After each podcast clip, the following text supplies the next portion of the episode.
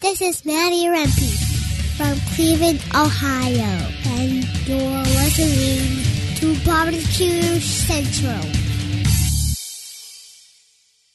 So to get that perfect barbecue, you use wood. Are you sure it's safe? Whatever. We put the lighter fluid on, strike the match, and oh, should we call the fire department? That might be a good idea.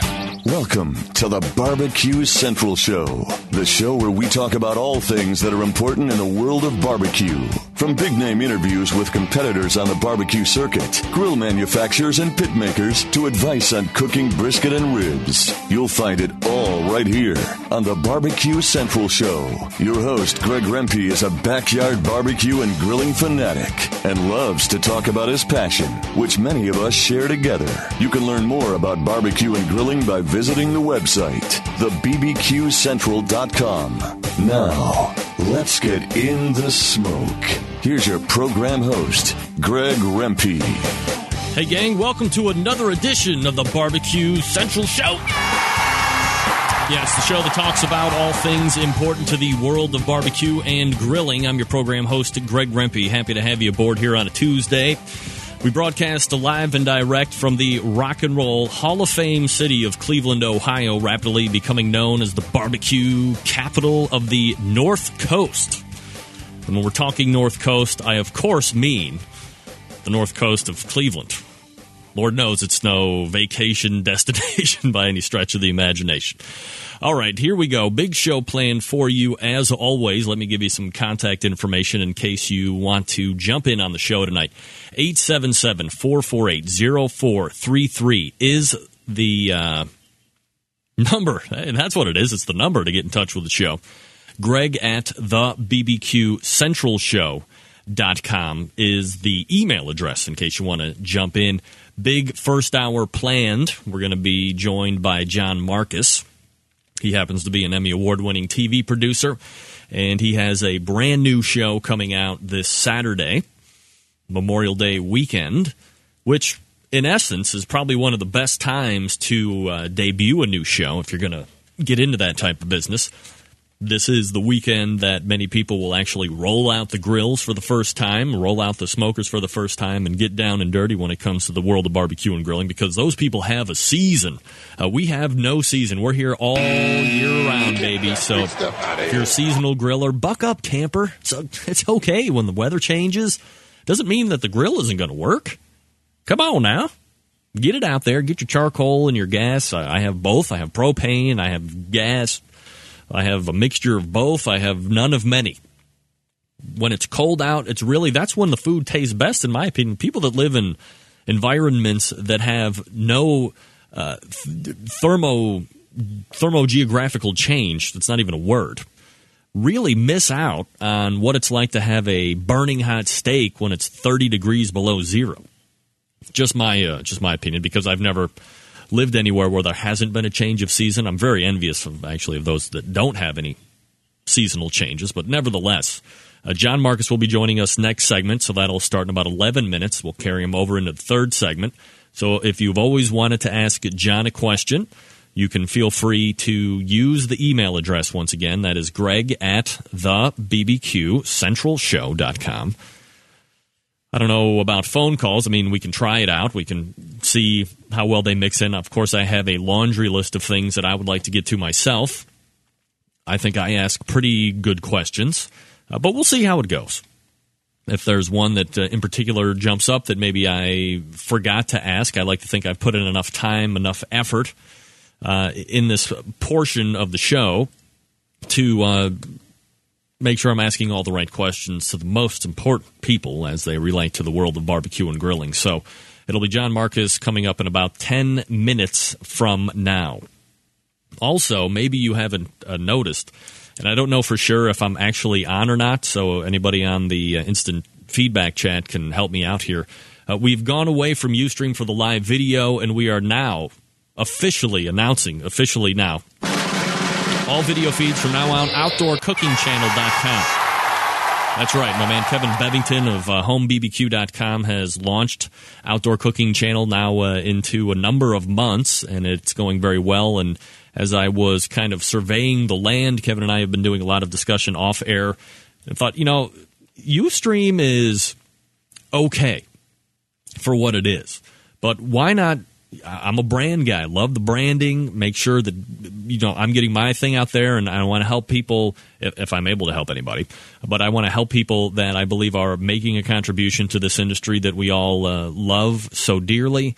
And it made more sense to me to offload Ustream altogether and jump on uh, Kevin's bandwagon and provide some type of entertainment. And he has allowed me to do the live show here for two hours every Tuesday and then Thursday in case you miss something on the live show. You like to see the video side of things.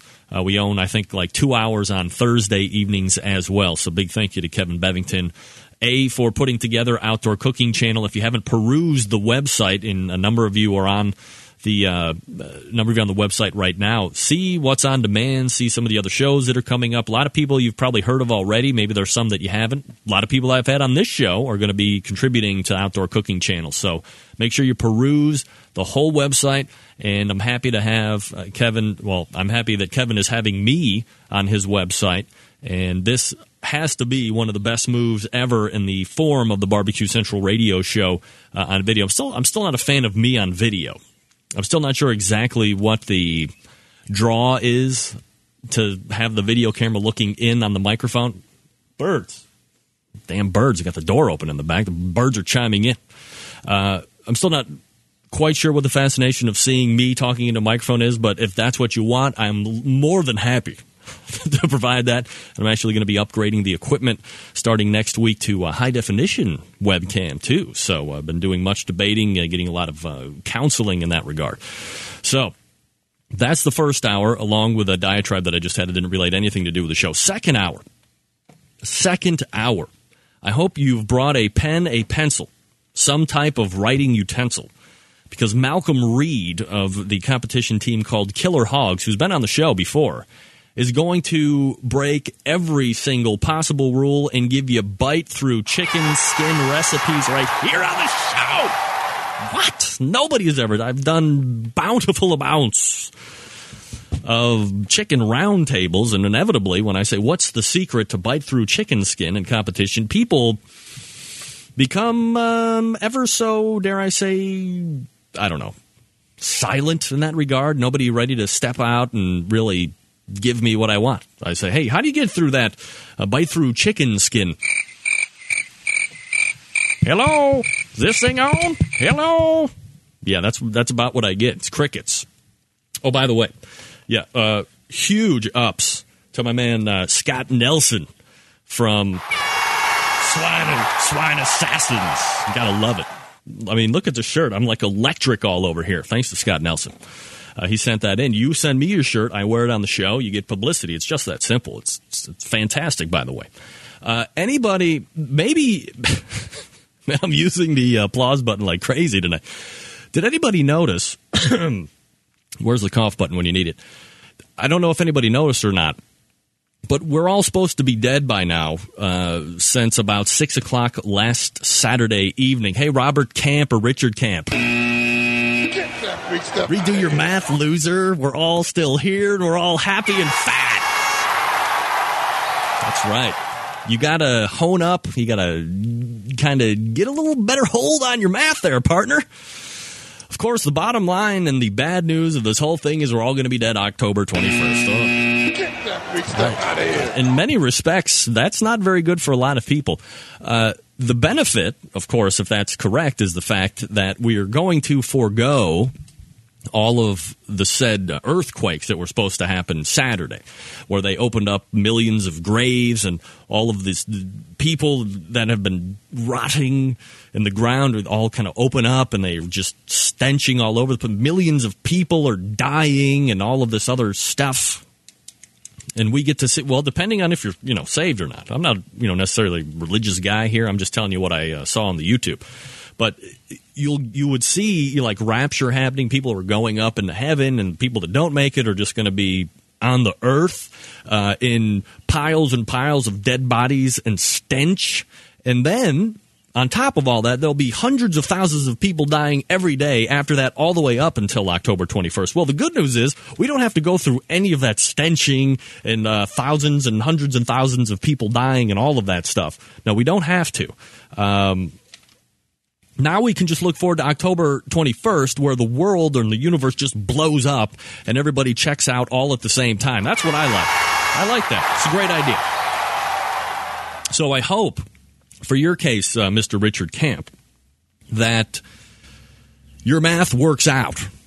I really want your math to be right because I would hate to think that you could possibly look like this much of a straight up loser twice in one year. Once, almost forgivable. Twice this bad. I mean, if the world doesn't end, bro, where do you recover from? Where do you go from here? Do you pick up an English teaching language job or something like that? Because your math is going to be like pretty unreputable at that point. It would be like serving raw chicken twice at the same barbecue competition in successive weekends. It would be outlandish. You could never show your face there again. You would have to instead go do something completely different than what you're doing right now outlandish. So, uh, for your case, Richard, is it Richard Dick Camp? I don't know.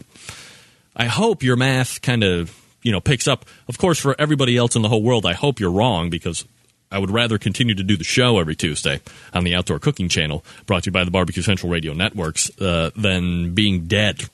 Because, as the great Tony Rizzo here on ESPN 850 WKNR says, it's good to be alive, baby. Think about it. It's good to be alive. What's the alternative? Well, according to uh, Richard Camp, it's death.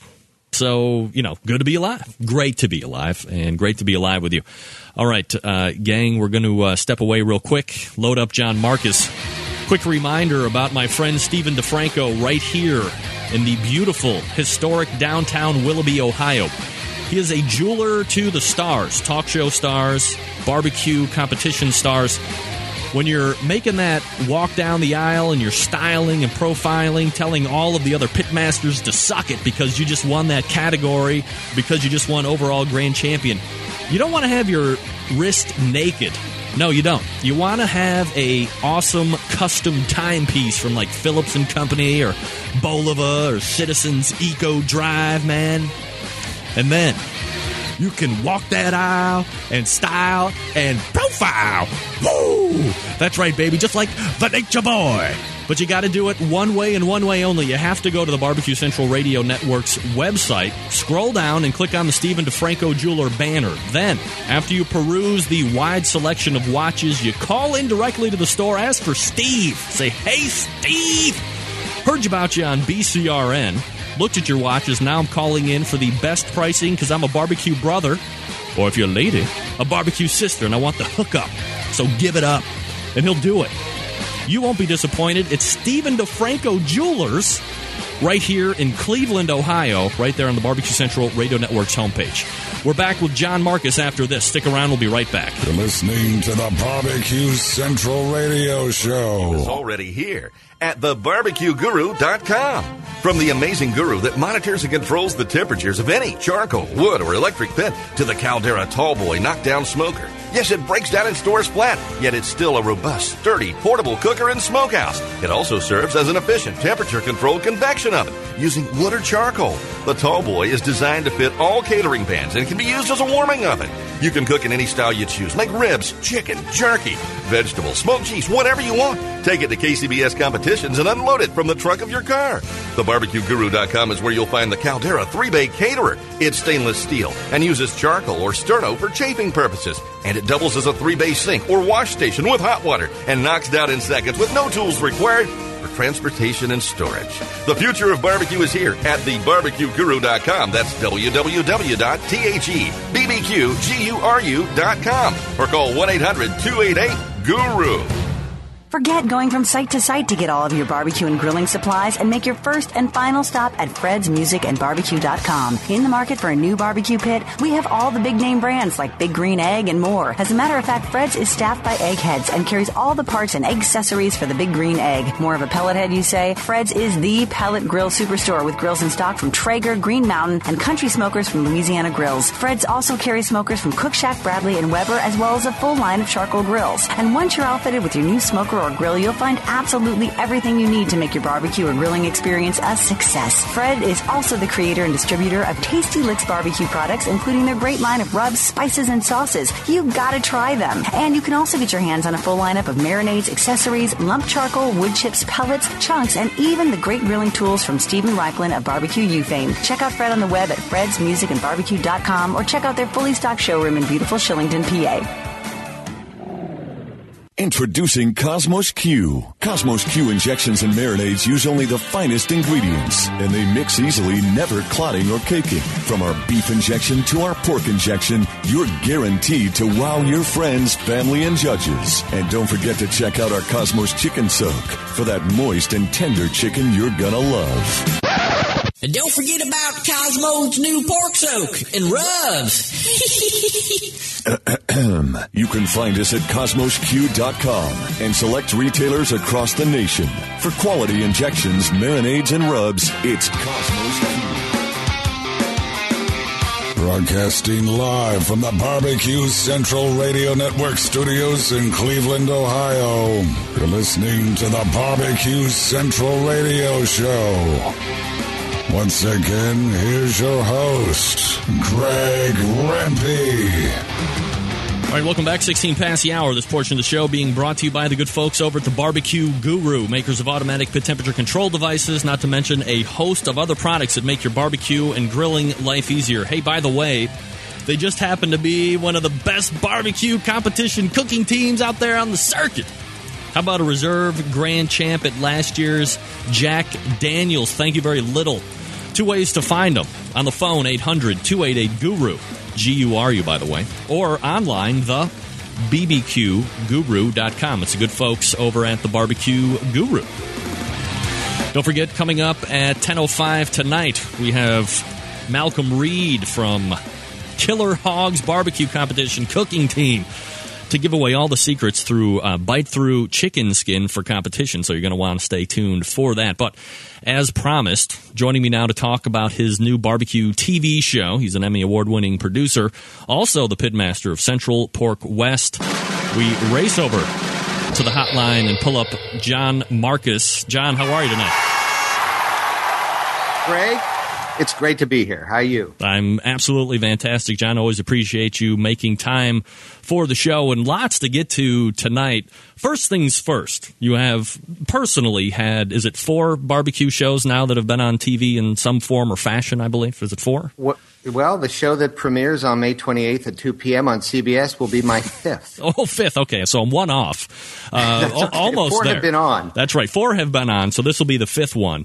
Uh, there have been other attempts by different networks, including the one that is currently airing Sunday nights on the Food Network called Best in Smoke. Uh, Greg, is that a barbecue show? Well, I think we're going to get into that a little bit if you let me lead you. Uh, as someone yourself who has had their share of barbecue concepts hit the screen, and as someone who's an expert in the field, holding you know the particular subject matter at hand, but just as someone in the industry, from a professional perspective, John, what are your feelings about the Best in Smoke effort? Well, one of the things I'm grateful about for Best in Smoke by Food Network is that it makes my last barbecue show on TLC look like Citizen Kane. so I've, I have to say, you know, I I am big fans of all the competitors. I mean, I, I adore Sarah Horowitz. I just think she is like a fabulous cook. She's a chef. She's a great competitor. She's a wonderful TV presence. But I feel for all these people who I admire and like on what humiliation they were they were put through for this series. So, um, uh, I mean, what goes into it? Are these people are cast, and do things change on the fly? I, I talked to Chris Lilly uh, for about 20 minutes last week, and it seemed, well, he didn't really come out and say it. I was getting the vibe that he might have been sold one bag of goods and was given a complete other one when they showed up in New York City. I'm shocked. that the Food Network would show so little integrity toward barbecue. Just shocked. I mean, maybe there was a slip up, a memo didn't get sent properly. I mean, of course, these people would just show nothing but great admiration for the art, the culinary practice of barbecue. Uh, f- just frankly, I mean, every time I come at a TV show, and I may have my pe- my detractors and people that don't like what TLC did in its second season. Certainly. But know that a love of barbecue was underneath everything we attempted to do. Have Have you guys ever gotten together? By you guys, I mean you and Food Network. Has there ever been a potential relationship of putting something together that has to do with barbecue between you guys, or never? Between me and the food and Food TV, yes. Uh, they have never approached me, and I don't have their numbers. So, would it is it just, in your opinion, an attempt to kind of gravy train off of kind of what they're hearing about barbecue being popular and trying to throw something together on their own, almost willy nilly? I basically think that uh, the powers that be, the brain trust at the Food Network, got together and said, "How can we combine cooking outside in bad weather with the amazing race?" it's it's they real. must have thought we, you know, this barbecue stuff that that Markus guy, whoever he is, it's just so boring because barbecue's like watching paint dry. We can't do that on Food TV. We're Guy Fieri's network. We're Rachael Ray. We we're all about like excitement and laughs and big personalities. We've got to inject that into barbecue or it's no good. That's what they must have done. I would love to have been a fly on the wall for those meetings. So, is it a show that you watch and like to pick apart, or is it a show that you don't watch, regardless of the fact that you have, uh, you know, some relationship with the, with, with the people on there? Well, listen, like I said, I, I, I really, I'm, I'm a big admirer of all those people. Uh, you know, the shed, those that brother and sister, I think are fabulous people. As you know, Chris is one of my teachers. I consider him to be really like the, one of the Mount Rushmore faces of barbecue. Yeah. He's that that kind of guy and that kind of talent. And uh, Sarah, I love. I've told you that. And famous Dave, I got to meet at the NBBQA, and I thought he was a fantastic guy. And who can argue with the success this man has taken barbecue and turned it into like you know a real mainstay in the Midwest. Right. Um, and then that that dude with the tattoos that hates children who cooks meat. Uh, and has no personality. He doesn't, but you know what? He is what he is, right? And he's, and a, he's a, scared. He's a scared of the camera. He will not look at the camera. He will not look at the camera regardless.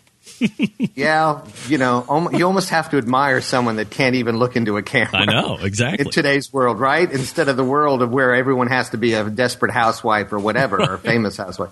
So he's like he's being himself, right? So these are all quality people that have been put into the Barnum and Bailey world which is like make them run, make them jump, make them be judged by children. I mean, this is the, the underlying subtext is we hate what you do.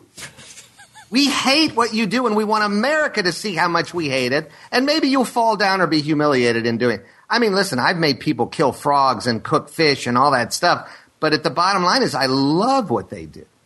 And it couldn't be, it couldn't be any farther from what is actually happening on every weekend. Uh, you know, I, I, think that manipulation and humiliation. Look, it broke my heart on the TLC show that they insisted that someone be sent home. And I argued that point till I was blue in the face. I asked them to reconsider. But it really did come down to economics in the sense that we had originally started with four people and they found it very difficult on our budget to cover those four. So they thought economically maybe we can send one home. It was really one of the darkest days of my involvement in barbecue television. It was dark and I was unhappy about it. I could walk off the show, but then I would have been abandoning the people that I really love who are on the show. You know, I was just out in Las Vegas, Greg, on the uh, for Ronnie Cates' contest. Yeah. And I cooked in it. And, you know, I mean, Mo Cason was there. And uh, this has got to be one of the, like the giants as far as people in barbecue. The man has got a huge heart He's a great guy. Neil Strawder was out there, and I like being around these people, and I like being having my feet on the ground and cooking around them because they can make fun of me, but they know I'm standing out in the heat trying to master a brisket like all of them. Right. Uh, but TV is TV. Uh, and and I just think that if you look at the lineup on Food TV, they basically we would vote. They vote for personality over over content. And and I hope I, I bet you they're not even listening to this network, which they should be. I'm mad. I want to. I want. The, I want to talk to these folks. Yeah, you, you sounded like you're steaming a little bit. It's uh, John Markus, by the way. I mean, I took so much crap for the last show I did on TLC. I hope all those people are watching this show. This is a, a great segue that you make, John. And I was going to say it was funny because I'm sure you recall when the first season, the first season of Pitmasters aired, it, it did come under a little bit of fire within our sect of barbecue. The format was revamped for the second season. Other networks came in with their own concepts, and all of a sudden, the same critics that were really panning Pitmasters season one were now referencing it as the model that all barbecue shows should be like. And that was the concept that will get barbecue on and kind of keep it on wherever it eventually would land. So, taking stock of the last few years and what you've been able to accomplish, is there a little bit of, you know, you see, I, I did know what I was doing here to the folks that originally thought that Pitmasters season one really wasn't that good of a concept? Um, you know, I always try to look forward. Really, I, I, I, I think that every every show takes on its own life, and the people who were really opposed to the second season, it was a very vocal minority, very vocal. And as I always say when I post on the barbecue forum, just come at me. I'm willing to take everything and hear everything. But I do think that there are elements in the food TV show that are direct ripoffs of what they saw on our show. And let's face it, there's, it's a barbecue contest for TV. There's only so much you can do. But unfortunately, I think Food TV feels they have to do so much to make it interesting that I'm worried on the next episode they're going to shoot somebody and ask them to cook. How will you cook if we shoot you in the leg? you know, uh, uh, there has to be. There has to. This is. Uh, I'm going to diverge here um, just for a second here, John. And you know, for the people do. that don't know uh, John Markus, or they haven't done the IMDb and gone through your whole history, see what you've actually done. I mean, you're a guy of television. You've worked in a number of different shows, a number of different, uh, you know, drama and comedy and all this uh, stuff. Very accomplished. So as you see how the evolution of television has taken place. Let's you know just start from the Cosby Show, for instance. Here was a sitcom. It was a black family. That was kind of uh, I don't wasn't out of the ordinary at the time, but you didn't see a lot of all black comedies that were out there about black families. A huge success. Bill Cosby, one of the premier comedic talents, even to this day by far. And then somehow we've evolved into like uh, pit boss where midgets are saving uh, uh, pit bulls that could easily eat them. And we're watching in fascination in hopes that they do get eaten or their head is bitten off. Or you have teenage moms that are on television on MTV almost promoting to have sex at an early age. And it's okay if you have a baby and you're 16 where has television gone john? Um, into the toilet. I mean, I expect the next reality show to be Who Wants My Kidney? because what t- TV has become, and listen, I don't want to rant and rave about this like grandpa. I mean, the truth is, there's some of the some of the greatest dr- drama now is being written. There's a golden age of drama going on. I see the bottle as half full. I mean, you've got Mad Men on AMC. You've got some really great drama. The Good Wife is a fantastic hour drama. Comedy, you know, I think there's some cla- there's some classic comedy that's going to be coming soon. But but you know, TV can only reflect the culture, Greg. It can only be giving the people what the people are asking for. And I think that we in the creative community in television, we did we did let people down to a degree. Our sitcoms got stale. We were only writing what we knew from television. We weren't living our lives and writing about our lives. So stories got stale and audiences were sitting at home going, "Well, I know where this is going to go. I see these jokes coming." I mean, people like seeing Two and a Half Men. It's a wonderful sex romp. It's a bawdy television show, and people love it. But I think generally we've basically been giving them back what it is they we've been regurgitating. TV has become inscripted like what happens when cousins get married. or, or perhaps a, a more uh, profound uh, tie back exactly to our industry. It's the team that takes a cooking class and immediately applies everything that they just glean from the team flavor profile wise to their next event and continues to almost perpetuate a vanillaing of flavor profiles. That, that's exactly right. I mean, it's basically uh, like a metaphor for all of the entertainment business is that a bunch of people are standing around and they see lightning strike a tree, so they run over to that tree hoping to get another one. And and that's what happens in cooking too. People take a Johnny Trigg class or a Myron Mixon class and they parrot what all these giants are doing, and that doesn't allow them to become the next Johnny Trigg. They're they're basically just copycatting, and there's no imagination or risk taking or you know all the good stuff comes from people like saying, "I think I'm going to try something new here and make it my own." because in our culture it's not being rewarded anymore mm-hmm. you know and and and it's true it, it i think it's all related you're correct to, to link it all together uh, John Mark is joining us here on the show. All right, John. So the big day almost upon us. It's going to be this Saturday. I believe you said it was uh, 2 p.m. Eastern Standard on CBS. The Ultimate Barbecue Showdown will debut. Trusted bloggers from around the interwebs have said that the show might most closely compare to the OLN series that you did originally. Uh, but before we get into the format, John, let's not lose sight of this small fact. And that's this show is going to be on not OLN, not Versus, not TLC, but freaking CBS. So, from a landing point, John, this had to have been a huge coup for you in the entire barbecue world. How were you able to manage that deal? Well, you know, I, I, I have to give a lot of credit and most of the credit goes to a guy named Jay Peterson, who is uh, uh, one of the partners uh, at Original Media, which is the production company that did the TLC show.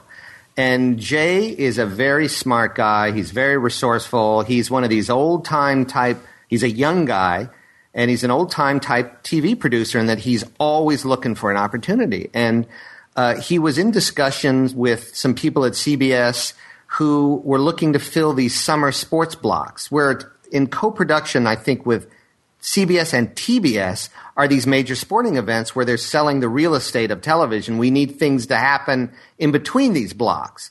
And Jay heard that and jumped right in and said, "Yeah, I think you guys got to do barbecue. It's a natural fit." They they jumped on it, and I got to say, what you're going to see on Saturday represents, whether you like it or not, my purest attempt at making a true, authentic, entertaining barbecue show. And the reason that we were able to do this was we got zero interference from the network. Zero.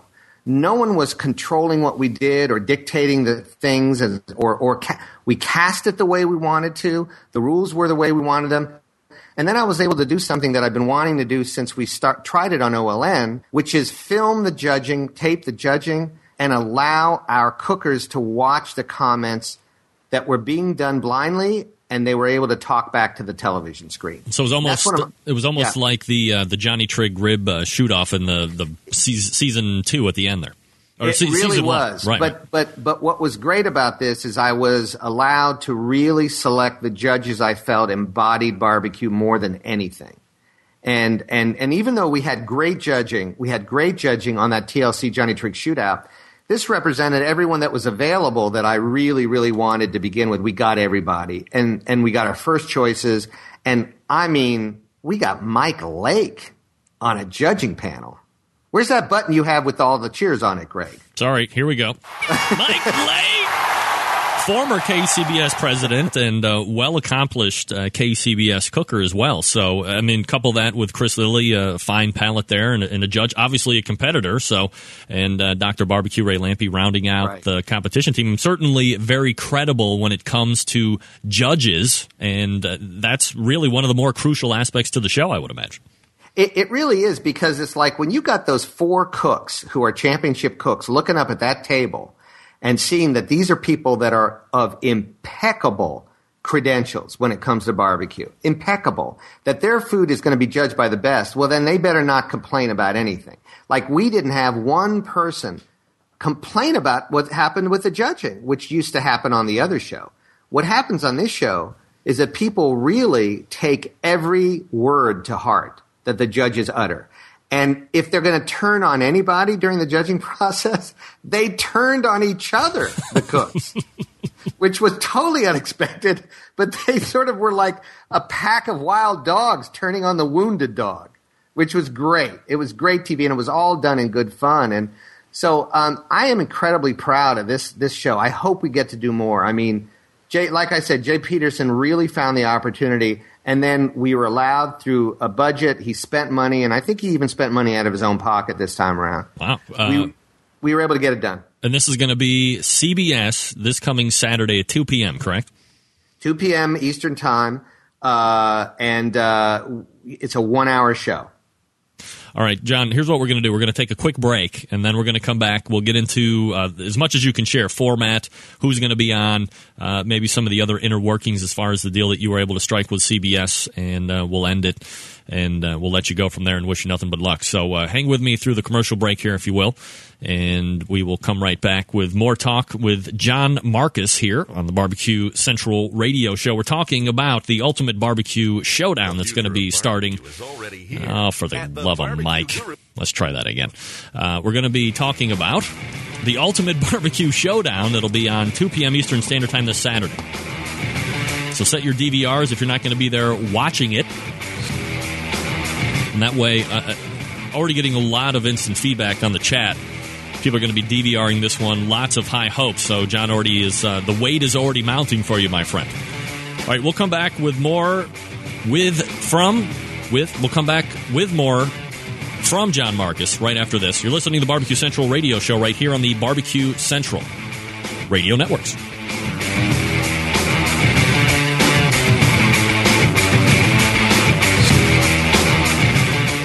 Barbecue is already here at thebarbecueguru.com.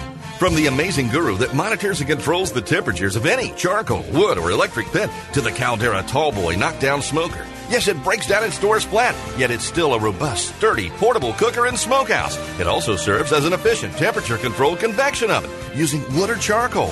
The Tallboy is designed to fit all catering pans and can be used as a warming oven. You can cook in any style you choose. Make ribs, chicken, jerky, vegetables, smoked cheese, whatever you want. Take it to KCBS competitions and unload it from the truck of your car. TheBarbecueGuru.com is where you'll find the Caldera 3-Bay Caterer. It's stainless steel and uses charcoal or sterno for chafing purposes. And it doubles as a 3-bay sink or wash station with hot water and knocks down in seconds with no tools required for transportation and storage. The future of barbecue is here at thebarbecueguru.com. That's www.thebbqguru.com or call 1-800-288-GURU.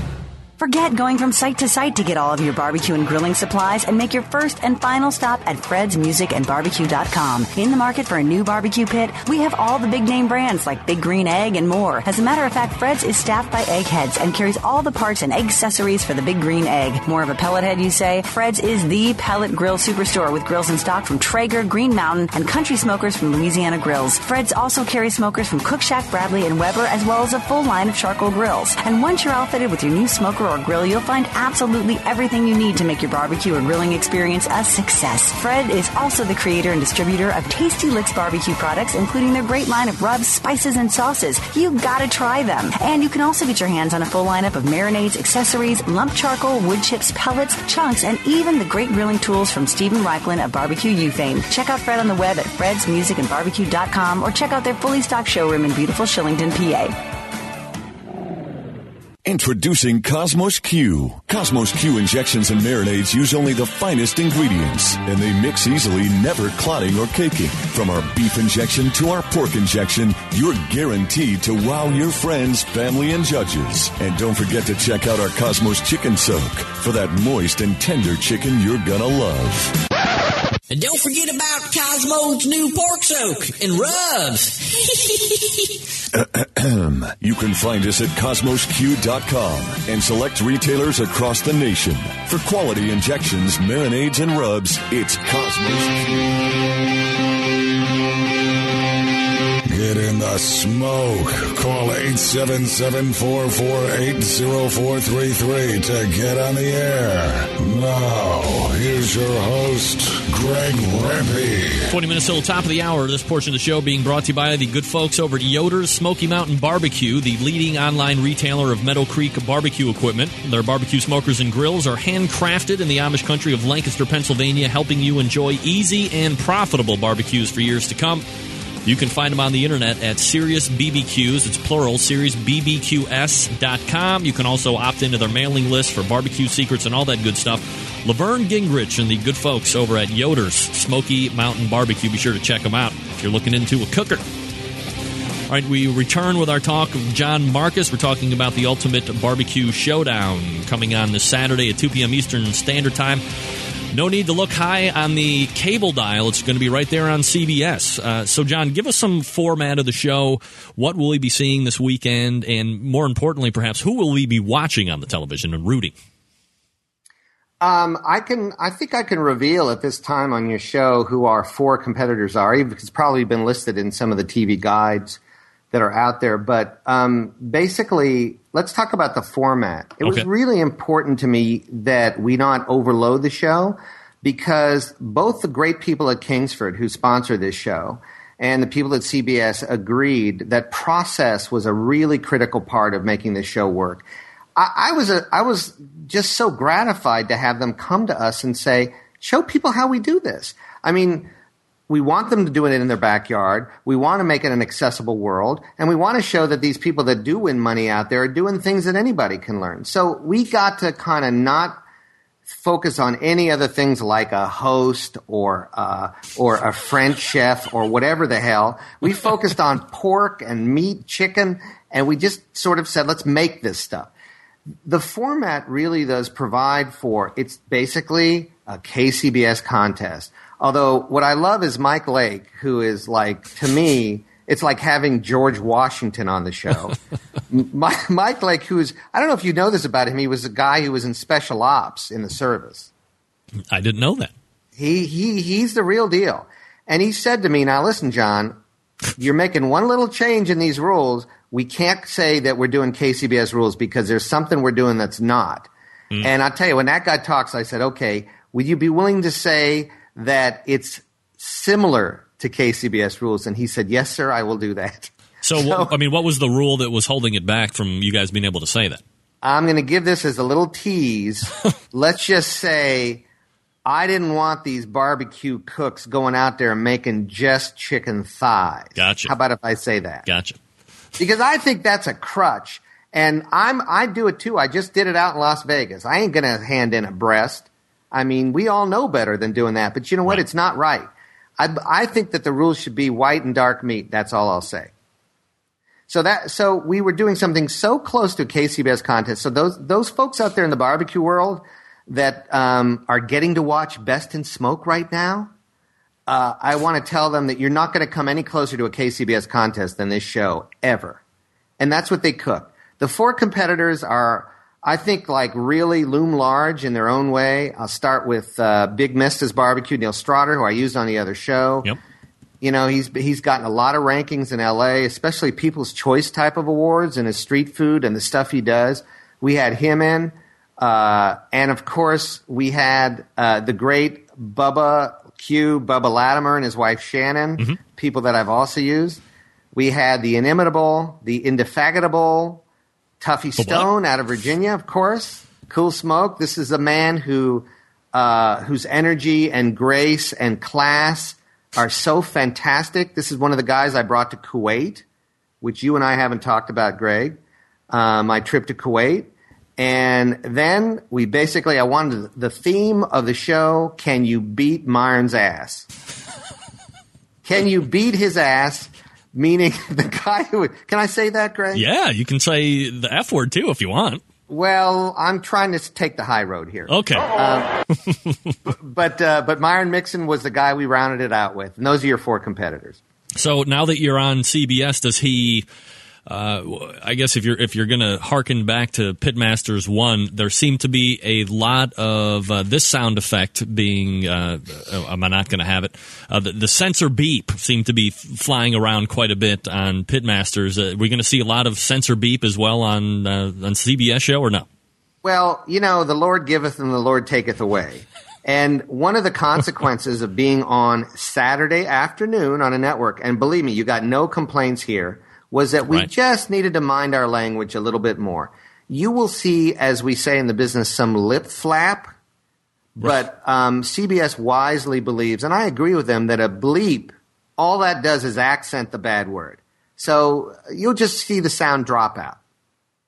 And let's just say that the person who needed the most sounds dropping out would be the man from Unadilla, Georgia. Yeah. Well, to be fair to Myron, uh, I've had him on the show a number of times, uh, well dating before he actually got on the, the Pitmaster season one. Never, ever has dropped one swear word, maybe a damn here or there, but been nothing more than an unflappable gentleman here on this show. So uh, it, it's I, I, would at least anticipate he would be able to professionalize it up a little bit, uh, just to make sure that uh, we're keeping everybody satisfied when it comes to the uh, the FCC and all of the uh, communications divisions that watch that stuff. Well, Myron being Myron, let's just say there were a couple of fucks that slipped out. Oh, watch out! All right, I, am not allowed to say. no, but, you can say that. You gave me permission. Yeah, but, no. We're, however, we're... but he was remarkably restrained. And listen, Myron doesn't have to resort to that you know, to be entertaining. He knows it.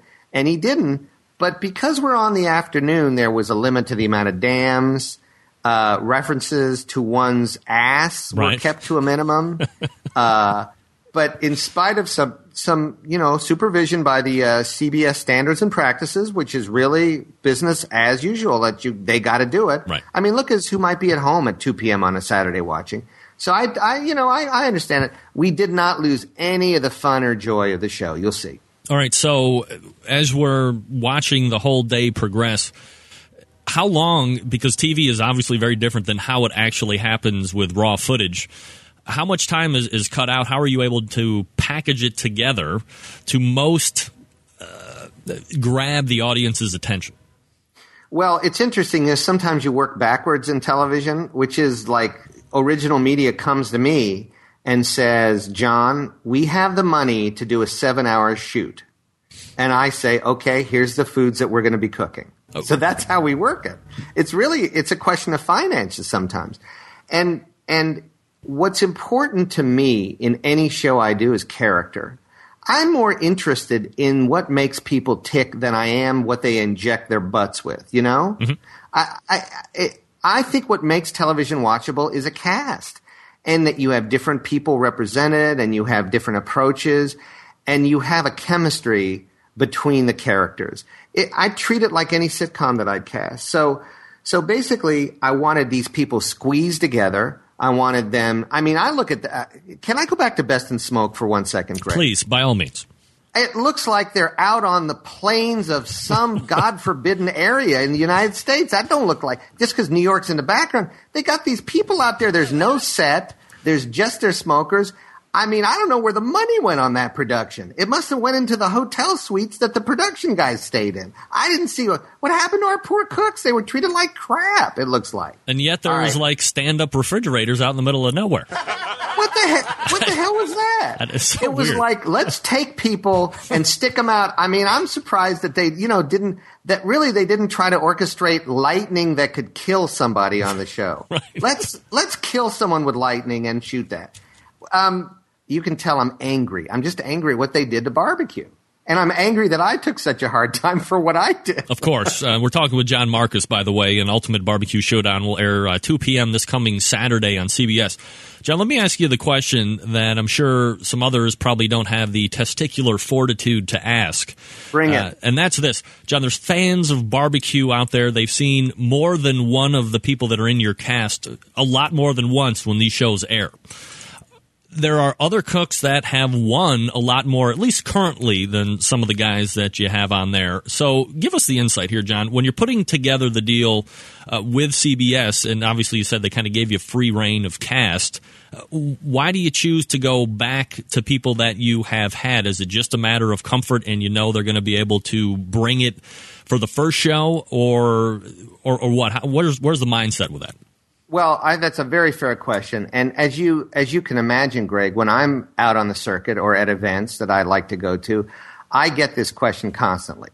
Um, I had a wonderful experience at being at the barbecue convention in Greenville, South Carolina, and I was I was given the opportunity to have a seminar where they brought in groups of nine or ten people every 30 minutes, and they sat around and they got to ask questions about being on television. And at every group that was bought, brought in, I started to talk, but they stopped me. One person will put their hand up and say, I have a question to start with. And I say, go ahead. And they always say, why the hell didn't you put me on the show? I would never ask that question. Well, some people do that. And I, you know, I listen, the fact that people win and are very good at what they do is a wonderful thing. And I wish I could recognize all champions. And by the way, you know, we did have a, a giant in the world of barbecue. We did have one of the finest pitmasters out there turn us down for TLC. Wow. Uh, and that would have been a new face and someone that everyone in the world acknowledges to be one of the best. Sure. So they turned us down based on the contract. It was their right. Right. And and uh, and maybe they made a good decision because of what happened with that second TLC show. Who knows? But but so to those people who tell me that, I will say right back to you, give me a great audition tape. That's the least you can do for me. I know you cook well. I know you're a champion, but show me that you need to be on my show. It's fair. This is not a democracy. This has got to be where we put the people that are best on. Now, were there repeats on the show? Of course, I had to dip right into my cast, back into my normal cast of characters. And the reason for that, Greg, is that we had 21 days from the day we got a green light to get this show done. Wow. And I had no choice. We, we actually went to a couple of people first that were clearly still under the TLC contract. We didn't want, we didn't want to get in trouble again. Uh, so we had contractual issues with TLC. Uh, people that got in the finals on a TLC show were still under contract. We didn't want to rock the boat. Right. So what you saw on my show were the best of the best that were my go-to people that I had no other time to audition other people. If I get another one, and I'm hoping people watching the numbers that we will get a show that gets shot for our Labor Day weekend. I promise to reach out there if you guys come back to me with something that tells me put me on your show and that I agree with you. All right, two follow up questions. One, so is this kind of uh, what we're going to see Saturday? Is this kind of like a pilot where uh, there have been some type of benchmarks or metrics that CBS has set forward to you saying you have to hit these in order to get some type of reorder? Well, let's put it this way it's called show business, Greg. right. and, and it is a business. And if we tank, see, why would CBS want to spend, you know, a few hundred thousand dollars doing another one? I'm with them. You know, let us prove our mettle. Let's show people that we deserve to be on. And I, I, I am, I'm going to the barbecue community and think about whatever I do the way you do. I'm saying what you're going to see on Saturday is the most authentic, honorable representation of barbecue I think you will have ever seen on TV. And you're going to see it on network TV. This is going to be the most people who have ever watched a barbecue contest mm-hmm. on television. Uh, the second follow up question, as you uh, posed one back to me, show me why you need to be on your show. What makes for a good audition tape? I'm not obviously asking you to spell out what people should be doing like you do in cooking classes, but as you're watching audition tapes, what stands out to you?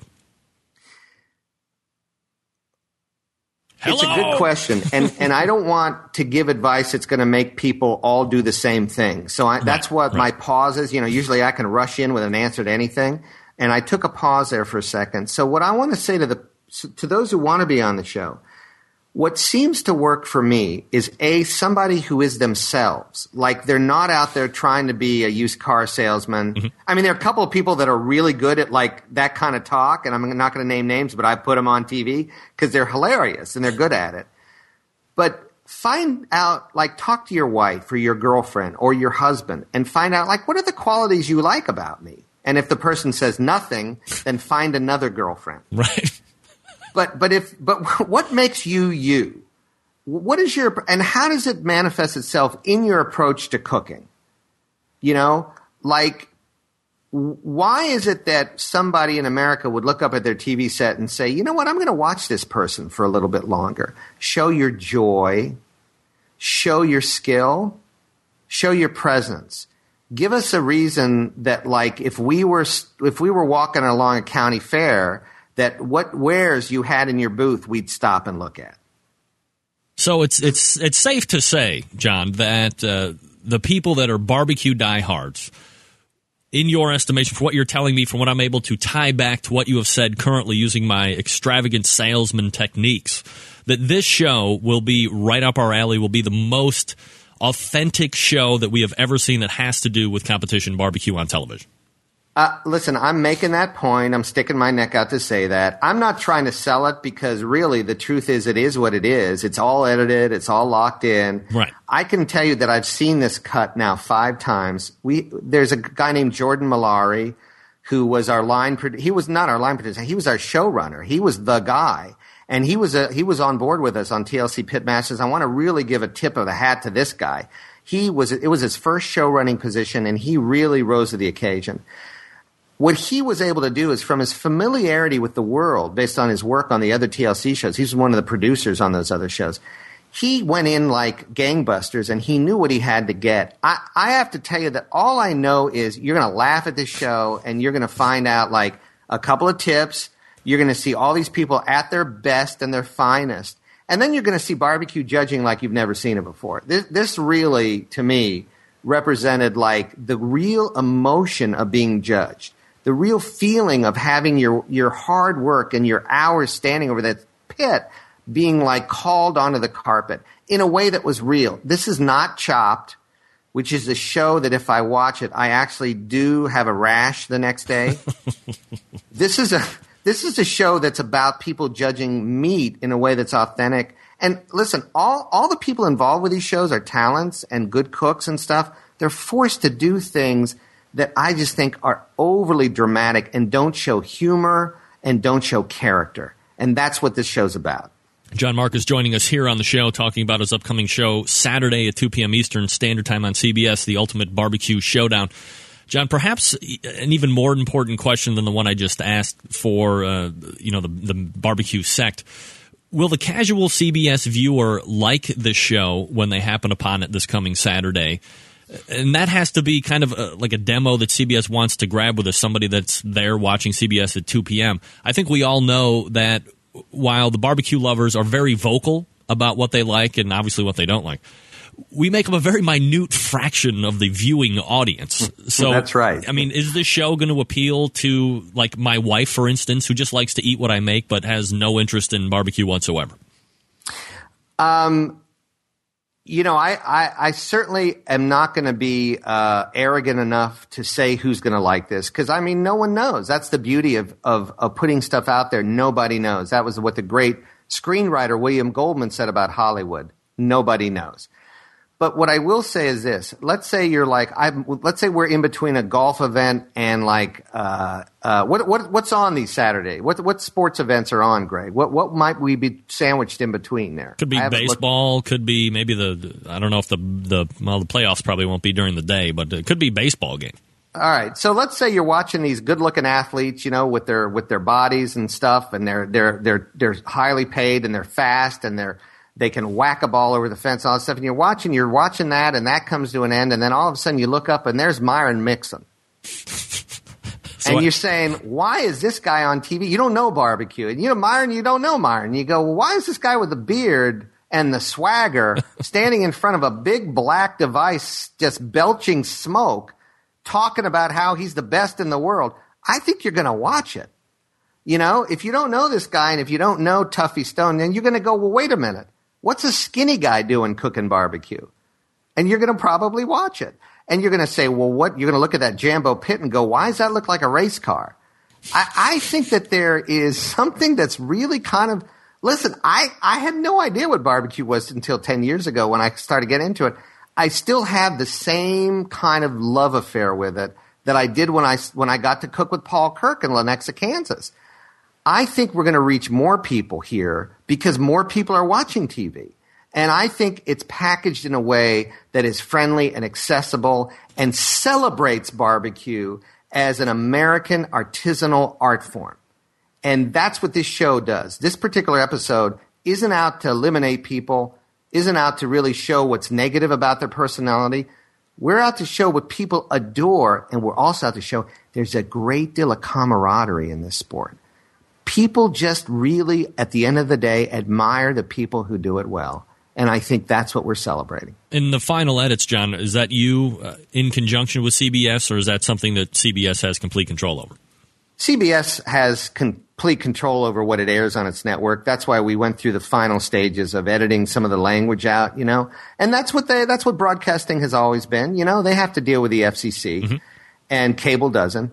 So it is at the end of the day. I mean, I could go, or Jay Peterson could go to the network and argue till we're blue in the face and say, we need one more damn, or can't we let Myron talk about his ass just once and how he, how he's squeezing it? and they're going to say, no, you shouldn't do that. And we go, okay. you know, but it's not going to cost the show its character, its charm. I think it's all still there. All right. Uh, last question here, John, before I let you go. And uh, this might be a little bit more in depth uh, than most people would want, but I like barbecue. I like competition, and I'm not a competition barbecue cook by any stretch of the imagination. Not even by any stretch. I'm just not.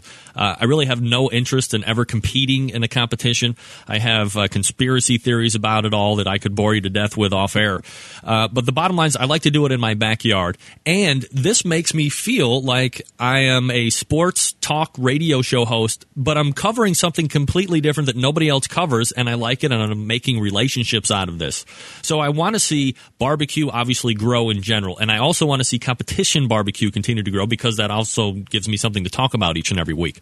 But when barbecue and TV are mentioned, and it would seem to most people that you know you are kind of the beginning and the end of this concept uh, if it's going to kind of pass or fail you're a pit master for a competition team you really do have the like and the passion for what competition barbecue really is but when it comes down to tv there seems to be and maybe it, it, starts to change Saturday, but there's always been a big divergence from what the competition circuit does every weekend and what makes it to air on broadcast channels. So, you know, let me ask you this. Regardless of how many times you get it on television, is there a possibility in your wildest fascinations, or maybe it's not even that far reaching, that there could be a uh, like a channel like a, I now have video on the outdoor cooking channel? Do you see legs for something like that where it's all kind of under the barbecue umbrella or ultimately are we going to have to just come to the goddamn realization that no matter how much we love it live and in person in the weekend it's just never going to be exciting enough to get on television and get legs and run with it? Well greg i almost think you answered your own question there but let me say this. I'd say barbie the competition barbecue world has a greater chance to catch on than curling but that's an a, Olympic sport. but it's only there every four years because it's curling. It's brooms and ice and a giant disc. and there's a lot of people out there that probably sit at home in their underwear and get very stimulated watching this. Right. Who doesn't? I, you know, I would say, okay, if there could be people that are shirtless doing this, it might even do a little better. But I do think that one of the great things about the internet and the coming age of information and, and, and the coming age of, you know, of, of media transformation, I think that there is a great possibility that someone could say, I'm going to put on the internet an all barbecue competition world where my cameras go. But the problem is, who's going to pay for this? Mm-hmm it's travel. You got to put your your. It might not be a union gig, but the camera guys and have to stay in a hotel room. Who's going to put up the money? And and as of yet, I don't quite think we're there. But the but the good news is that all these all this equipment is getting smaller, and the internet is getting to be a wider band of possible information. And I don't think it's ever going to exist on broadcast. It just won't it's like broadcast is going to be where you go to see the freak show. Mm-hmm. At the end of the day, we want freaks. We want rubbernecking. We want to be that 48 car pileup on the roadway that we slow down to watch. It's just a natural, it's just a natural and nasty kind of comment on our culture. But there's a new world out there of the internet, and I kind of think it's sort of appropriate. It's like there's a lot of people that might sit down and watch it. The problem is, as you know, competition barbecue is 94% downtime. Right. Is someone going to sit at home and say, I can't wait to see Johnny Trigg adjust his smoker? But uh, but couldn't the same argument, John, be made for this uh, this golf or bowling or NASCAR? I mean, what the hell is happening? They're driving 500 miles and they're making all left-hand turns. And as much as we're waiting to see, you know, who's injecting what into a brisket or a butt, the same amount of people that are watching NASCAR hoping that that one left turn out of corner three entails a 28 car pileup. And that's the only reason people watch uh, NASCAR on television. That's right, and I'm I agree with you, Greg. And then the only reason people might watch bowling is for someone to score a perfect game, right? Well, I don't know anybody that watches watch. bowling. and we know how often that happens, right. but people will watch. Now, in barbecue, who's going to want to say, will that brisket get all nines? How would we know if it's not there? Listen, if someone wants to pony up the money, John, I'm how much do you need? I have my checkbook. How much do you need? I got at least eight or ten dollars I can send you right now, cash. Well, let me. I, I think eight or ten dollars might get a beverage for you know Neil Strawder. Right. I mean, honestly, it it it, uh, it it really is a question of this is a this is a true cult kind of sport, and and it's grown. Look at how it's grown. It's grown by leaps and bounds. But what has grown are the feet on the ground, really, of people that come to witness it what's once you cook a couple of competitions, I'm telling you something. There ain't room for pussies in this. Right. This is a hard ass sport. I just got back from Las Vegas. I'm telling you something. I'm a wreck. I got one hour of sleep. We cooked hard, by the way. 12th place brisket out of 96. There you go. 12th place. Top And- quarter. I'm thanks to Ronnie Cates. 12th paid $250. Wow, not too bad. Almost You know, covers and- uh, your and 20 weekend of beverage. That's that's right. I could I could put it right back into R and D for that internet barbecue showdown world. there you go. But but but but I, listen, let us all celebrate what it is. Let us all keep being passionate about it, displaying our love for it, practicing it, supporting it. And if it's going to grow, it's going to grow. And it's up to us to not tear down the attempts. We've got to support everything about barbecue except best in smoke. I was just going to say that. There you go. Had to end it on that. It's uh, John Markus. You're going to see his show coming up this Saturday at 2 p.m. Eastern Standard Time on CBS, the Ultimate Barbecue Showdown. John, obviously, I think I speak for the majority of the barbecue world in wishing you uh, success with the show. Hopefully, we see it on again. But uh, withholding all of that and any raging success that you'll have with that, I always appreciate the fact that you actually make time for an internet talk radio show that has a, a rabid following of few. But uh, we we appreciate the fact that you make time to come out on the show and, and talk about what you have going on, and uh, we really hope that this takes off for you. And uh, if it does, I would be more than happy to have you back on again, so we can continue to pan best and smoke. Greg, you can have me on to do that anytime because we'll probably see it again and again and again on food television. All right, John. Well, we'll look forward to the show, and we'll talk to you again soon. Let me hear from all you out there who watch the show. I want to hear how you feel about it. All righty, there he is, Thank you, John Greg. Markus, executive producer of uh, both of those Pitmasters shows, and he will have the Ultimate Barbecue Showdown coming up this Saturday, 2 p.m. Eastern Standard Time on CBS. All right, I am late, but that was well worth it. We're going to jump right into um, the second hour here. I'm doing crazy things. All right. Malcom Reed coming back for Bite Through Chicken Skin. So if you're competition cook, stay tuned for crying out loud. He's giving away the farm, ladies and gentlemen. Yeah! Stick around. We'll be back in two minutes.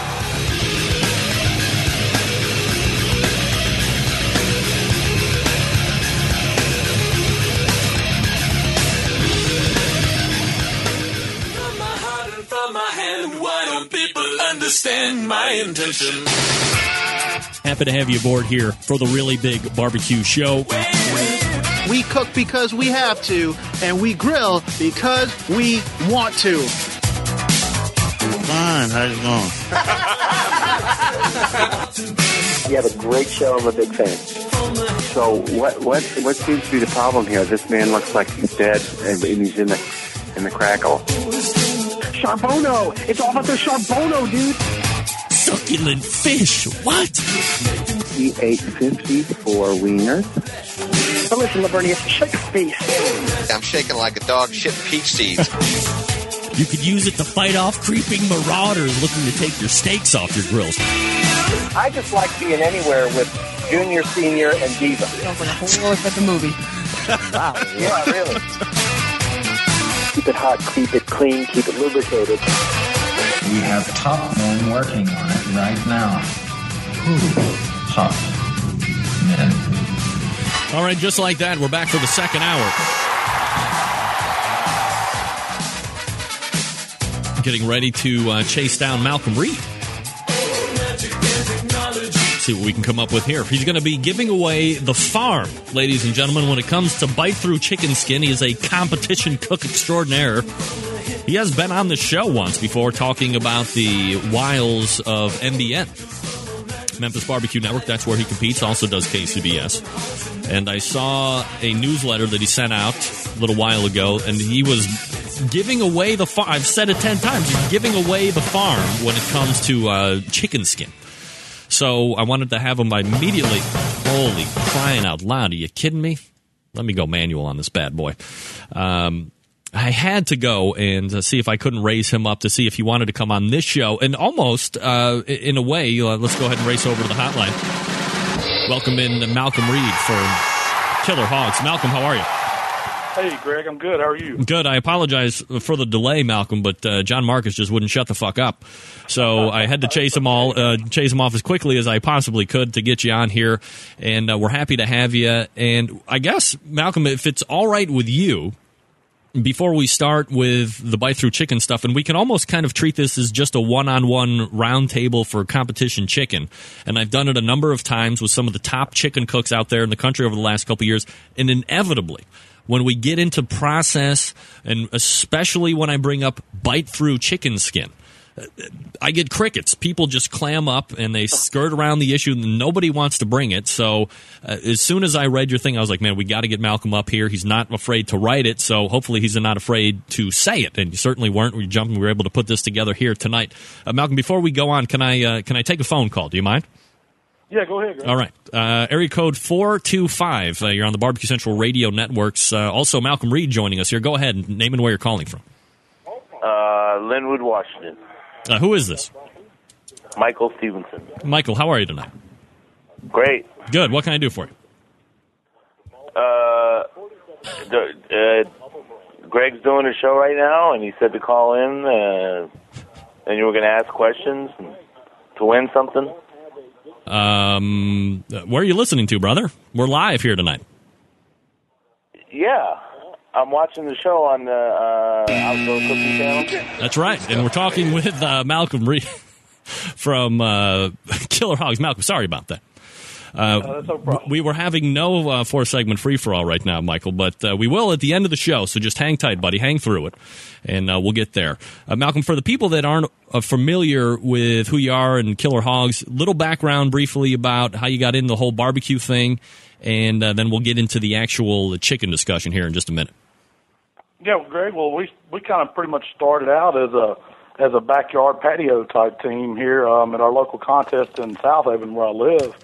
Um, they've been having the Southaven Spring Fest contest for as long as I can remember, and it was just a group of guys that we, you know we thought we'd go out and have a good time and throw our hat in the ring, you know. And um, of course, we didn't do too well. We drank a lot more beer than we did cook good meat, but uh, the years went on, and we just kind of you know started working, got lucky, and won a few trophies here and there, and me and my brother kind of took it over and got pretty serious about it here. And I guess for the past uh, 10, 11 years, you know, we've we've been cooking and uh, mainly the MBN circuit, but we've we've been throwing our head in the KCBS too and working on different techniques. And that's kind of the direction I'm going now. I, um, I was searching too, like everyone else, for you know the right way to do stuff, and you always you always run into a brick wall, and and so uh, you know as I kind of figured it out, I said, you know what, I'm just going to go ahead and throw it out there, and then try to level the playing field. Not only that, it just uh, it brings new people into the sport. You know, I, I, I feel like if if we don't if we don't help people out, you know, we got a good chance that, you know, these competitions might go away. And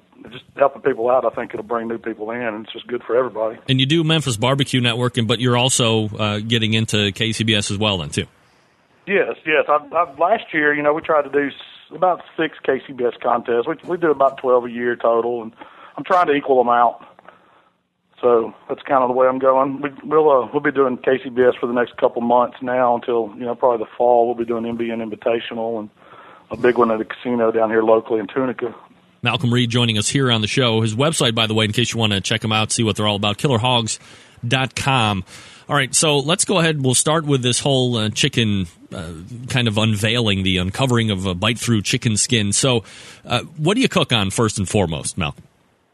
Um, well, I have several different cookers, just like all the barbecue cooks. I, um, but I do my chicken mainly. I was doing it on a uh, backwoods party, and I like it just because I can crank the heat up on it real easy. You know, and I have old hickory CTO, and it does fine on it too. But I've, I've just had better luck with that backwoods party for doing the KCBS thighs. All right, and obviously you're using charcoal to fire that in, in wood chunks. Do you use briquettes or do you use lump charcoal? I use I use a briquette that we buy uh, locally from the charcoal warehouse here in Memphis, and it's called Chef's Delight. It's uh it's, it's made for restaurants, and it's um I would say it's just it's a charcoal that's got some oak and it's got some hickory in it, but they don't have a lot of other junk in it. You know, it's just a good clean charcoal. Doesn't ash real bad, and it produces some smoke that you can you know you can just accent it with some cherry or some apple or some peach, and man, it just makes a good flavor. So when you head over to your chicken purveyor, uh, and we're just going to go, let's set it up like you're going to go to a competition. Uh, when you go get your meat, do you go to? I, I, guess more and more people are starting to, you know, buy whether it be the beef or, or the pork or even now the chicken to like a, an individual producer, or you just going to Sam's Club and, and buying whatever they have there? Well, I've you know I've tried Whole Foods and Fresh Market, some of that chicken, but I've had the best luck with that Sam's Family Pack. It's it's it's been pretty good chicken for me. The reason why I like it is because the the sizes they're they're usually pretty even. You know, you don't you don't have a bunch of big pieces versus smaller pieces and stuff like that. But I've had pretty good luck with the Sam's chicken, so I'm kind of sticking with it. Now, when you're buying the chicken at Sam's, once you get to the rack there, do you bother paying specific attention to each individual package, or you just grab the one that's right in front? No, I'm eyeballing big time. I'm, I'm looking. I'm looking for pieces that the skin covers it, and they arrange it in the pack so you can pretty much tell. You know, I'm looking for the majority of them to have a pretty good piece of skin on it because I don't want that skin to draw up on me. You know, I want I want it to completely cover the thigh, and that's real important. Um, and if you look for that, you can, you can you can usually find decent couple packs. You know. So when you're looking at the meat, are you looking for a specific color to the skin? I've had uh, you know more than a handful of competition cooks on saying that the skin has to be white and they don't want there to be any yellowing or anything like that. What are you looking for specifically in skin, or, or does it not matter that much to you aside from if it's just covering the the thigh or not? Well, you know, of course, I want the freshest possible, and the Sam's in our hometown, man, it gets hit pretty hard, so you don't really have to worry about chicken sitting there. Most of the time, it's it's real white skin. Um, I have noticed, like when you buy it and you know you let it sit out in the air a little bit when you're working on it, that it will start to yellow. I just think that's part of the the air working on the skin. But uh, the, the one I'm looking for, I just want the freshest possible. That's for sure. All right, so you have your chicken all set out. You're looking to have the skin cover the thigh. You're looking for fresh skin, you know, white as fresh as possible. So when you undo the package and you're starting to begin your prep for the chicken cook for a contest, what are you doing as soon as you get it out of the box? I'm going to take it and then I'm going to look for the. I'm going to just go ahead and sort it immediately. I'm looking for the smaller pieces with the complete skin over it. And I try to get the other pieces that are going to be close, and that's and that's why I buy the big pack. So because usually I can find you know eight good pieces in a big pack. Sometimes I'll buy two packs and try and try to cook twelve for a contest. But I size it first, and and you can tell when you do it several times which pieces are going to work for you. And after that, that's when the trimming process starts. All right. So, what does the trimming process entail then? Well, I will. Um, I'll take the smaller piece and take any kind of visible fat. You'll, a lot of times you'll find some fat pockets on the side. Um, the little oyster, the oyster meat on top of it. You know, I'd I'll take that off if it's hanging off too far, and then I'll take the skin and flip it. I don't detach the skin. I leave the skin on, but then I'll take the edge of my knife and I'll just r- start raking real carefully, rake that fat off, and that helps. That helps get your bite through skin, raking that fat off. If you leave it on, it's tougher to render it out. It'll make for that rubbery skin, but if you'll take the time and flip that skin over and rake it off, and then get all the other fat off, and on the bottom too, there'll be a little bit of fat. Sometimes you trim that off. That's that's the first start. That's, and then I just take the other pieces and trim them to that piece. You know, I try to make them all uniform. Malcom Reed joining us here on the show from Killer Hogs Competition Cooking Team. We're talking about chicken specifically here right now. Malcom, when you're kind of getting that fat off the under part of the skin, are you taking the, the whole flap of the skin off completely and working the knife with it, or do you leave it attached and then, you know, just kind of scrape off and then and lay it back down? no, I don't detach. I leave it on. I leave it. I leave it on the thigh, and then just rake from where it's attached back, and that usually it usually sticks. I, I have I have taken it off before. It just seems to do better if you leave it attached. You don't have to worry about drawing up as much. So after you get the fat and all that uh, initial trimming process done, everything's all evened up. What's next in the prep process? We're going to go ahead and wash them up and get everything cleaned up, and then I just do a, a, brine on them. And um, it's not a real, you know, it's not a real secret on my brine. Of course, I use some Italian dressing, but I, you know, I throw some rub in there, I throw some salt in there, a little sugar in there, and water. And that's, you know, it's a pretty simple brine. And I just let them soak in a Ziploc bag and, until I'm getting ready to cook them the next day at a contest. And you know, which usually starts around seven o'clock. I start getting ready to fire up my chicken. Have you ever injected chicken thighs at all? You know, I haven't really played with that. I'm I'm I'm one of the ones that cooks them in butter. I don't I don't do them in the pans. I, I do them well. I do it in a pan, but it's like the half size uh, aluminum pan, and I'll make me a little butter bath with some of the rub in it that I'm using, just trying to keep those same flavors going. And I and I just think that that butter cooking them in that it soaks it up in the meat and just it makes it real tender. I've never really practiced injecting it in it. I just don't. I don't know how well it'd hold it, but I think if you cook it in that butter, it really adds a lot of flavor. Uh, when you're done marinating it, are you before it goes on the cooker? Do you apply uh, rub to it at all? Yes, I put my. That's when I put the my competition rub on it, and uh, I'll um, flip the skin back a little, put a little on the underside, then put a little bit on the top. But I really want to concentrate on the underneath of the thigh because that's the first thing that judge is going to taste when it, when it hits their mouth. You know, they're taking a bite of it, skin up, and that bottom is where their tongue is, and that's where they're hitting the flavor. And you can really you can really pack on some punch right there. Now, is the rub that you're using something that you're making at home, and it's your your secret competition rub, or are you using some other manufactured rub at competition? No, I'm using one we make. It's and uh, you know, I've, we've been making it for a while, and we've been putting it out and selling a little bit of it some people, and had some pretty good luck. Um, I'm getting reorders on it, so I guess people are liking it. But it's a, it's just a, um, it's a sweet. It's kind of a not a real sweet rub, but it's not too salty either, and it's got a little punch, a little back end heat, and it has some other herbs and stuff in it that really stick out. It's unique. Um, it's it's it's great for chicken, ribs, pork, and beef. I mean, it goes on all of it, and it's uh, it's been doing really well for us. So after you We get it, it- I'm sorry. Go ahead. I was gonna say we call it the barbecue rub. Period. It's the only one you'll need. Uh, Malcom Reed joining us here on the show. Uh, after the chicken is done marinating, um, anything else that you're doing to it preparatory wise before you get the cooker fired up and, and they hit the they hit the cooking portion? No, that's pretty much it. I mean, once you get it trimmed, that's the that's the whole- worst part about chicken. The whole cook process is pretty straightforward. Um, but once you get it trimmed and marinated, that's um that's about all I do to it. And I take it back out, and when I'm firing it up, I bring it out and you know kind of shake the marinade off. I don't wipe it off. I take it out of it and let it drip pretty good, and then get it seasoned up and let it sit there and, and come up in temperature a little bit because it's been on ice. And then um, when the, the fire's on, I'll have my butter in a pan with a little rub in it, and I'll just go straight to the pan with it. All right, so you get the cooker fired up. Uh, you add whatever. What type of wood do you like to use on chicken for smoke flavor? I've been using cherry. We've had real good luck with it, and um, got a real good supply. And uh, I just like the way I like the the sweetness and the mildness of it. It's not too hard on anything with the charcoal that I'm using. And you're putting it in a pan. So uh, I guess for the people that aren't uh, aware exactly what you mean by that, uh, you're not taking what you've marinated and just sticking them right on the grates. These are going into aluminum pan. And do you have uh, butter melted in it already, and it's just going to start swimming in it? Right, right. It's it's, it's what- I call it a butter bath, and the the trick is you don't want the butter to cover the thighs. You want them just to kind of bathe in it when it comes kind of halfway up. So I found about you know a stick and a half or about half half of the magic blue bottle, people like to call it.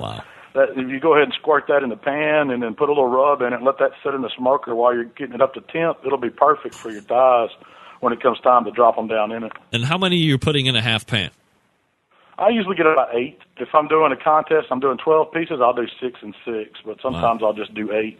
And we're looking like a stick, or did you say half a bottle or a whole bottle of the of the Parkay? That's about a half usually. Wow.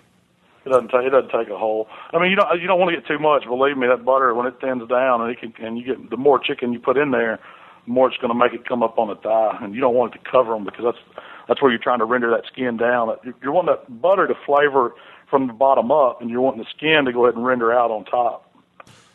When you put them in the pan initially to go in the cooker, skin side down, skin side up. They're all they go skin side up. Do you flip them over at some point? I do after after see when I take them out of the pan, you got to be real careful because they're going to be super tender, and the skin will move around on you. So you got to wear some good insulated gloves or use some good tongs where you don't grab it too much, and lay them on the grate skin up, and then I'll let them go about 30 minutes, and then they'll go skin down, and then they'll go another 30 minutes, and then it's time to glaze, and you're done chicken. All right, That's now chicken. hold on one second here because I have to write this down so I can try it over the weekend.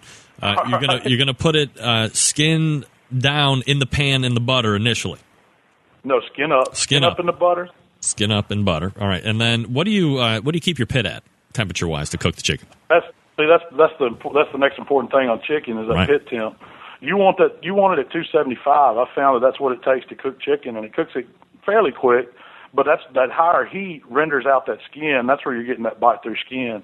A lot of times, you know, people will, will want to cook at 225, right in that range, and it's mm-hmm. just I found that it's not enough, not enough heat to really break that skin down. If you'll take it up to you know, 250, 275 range. I like I like to have my smoker at 250 and then cook on the top rack, which would be about 275 difference on the cooker I'm using. How much time are you allotting for the chicken to cook? The, the whole time Yeah. takes about two hours. Okay, so you're in. Uh, I usually allow 15 minutes for boxing. So all right, well, I'm not going to box here. So uh, skin side up uh, initially, and so you're running a 275. How long skin side up initially in the uh, butter bath? you're going 45 minutes in the butter. All right, and then we're going to take it out. We're going to put it so it's uh, then skin side up on the grate Yep, for 30 minutes. for 30 minutes on the grate, and that's out of the butter now. And then you're going to uh, of the butter. you're going to set a glaze on it after that.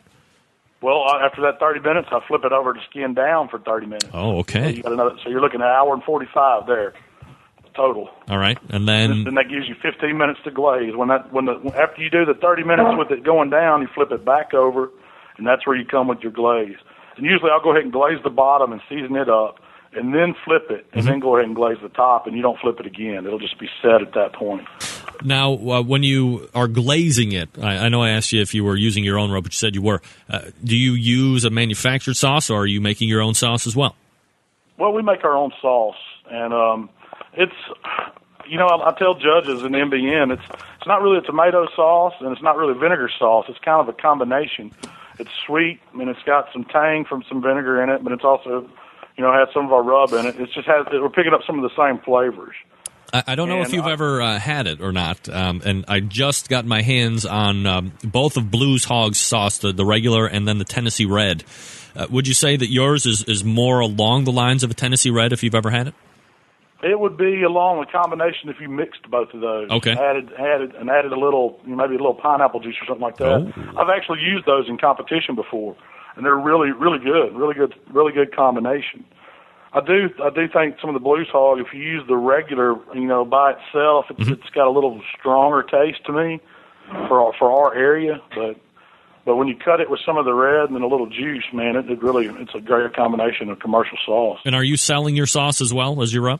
Um, no, we're not selling the sauce, just just the rub. Can't give all. You Maybe can't, one- can't give away the day. farm, right? Can't give away the farm yet. Yeah, you can't give away the farm just yet. All right, so you flip the you flip the chicken over. You set that glaze for the final 15 minutes.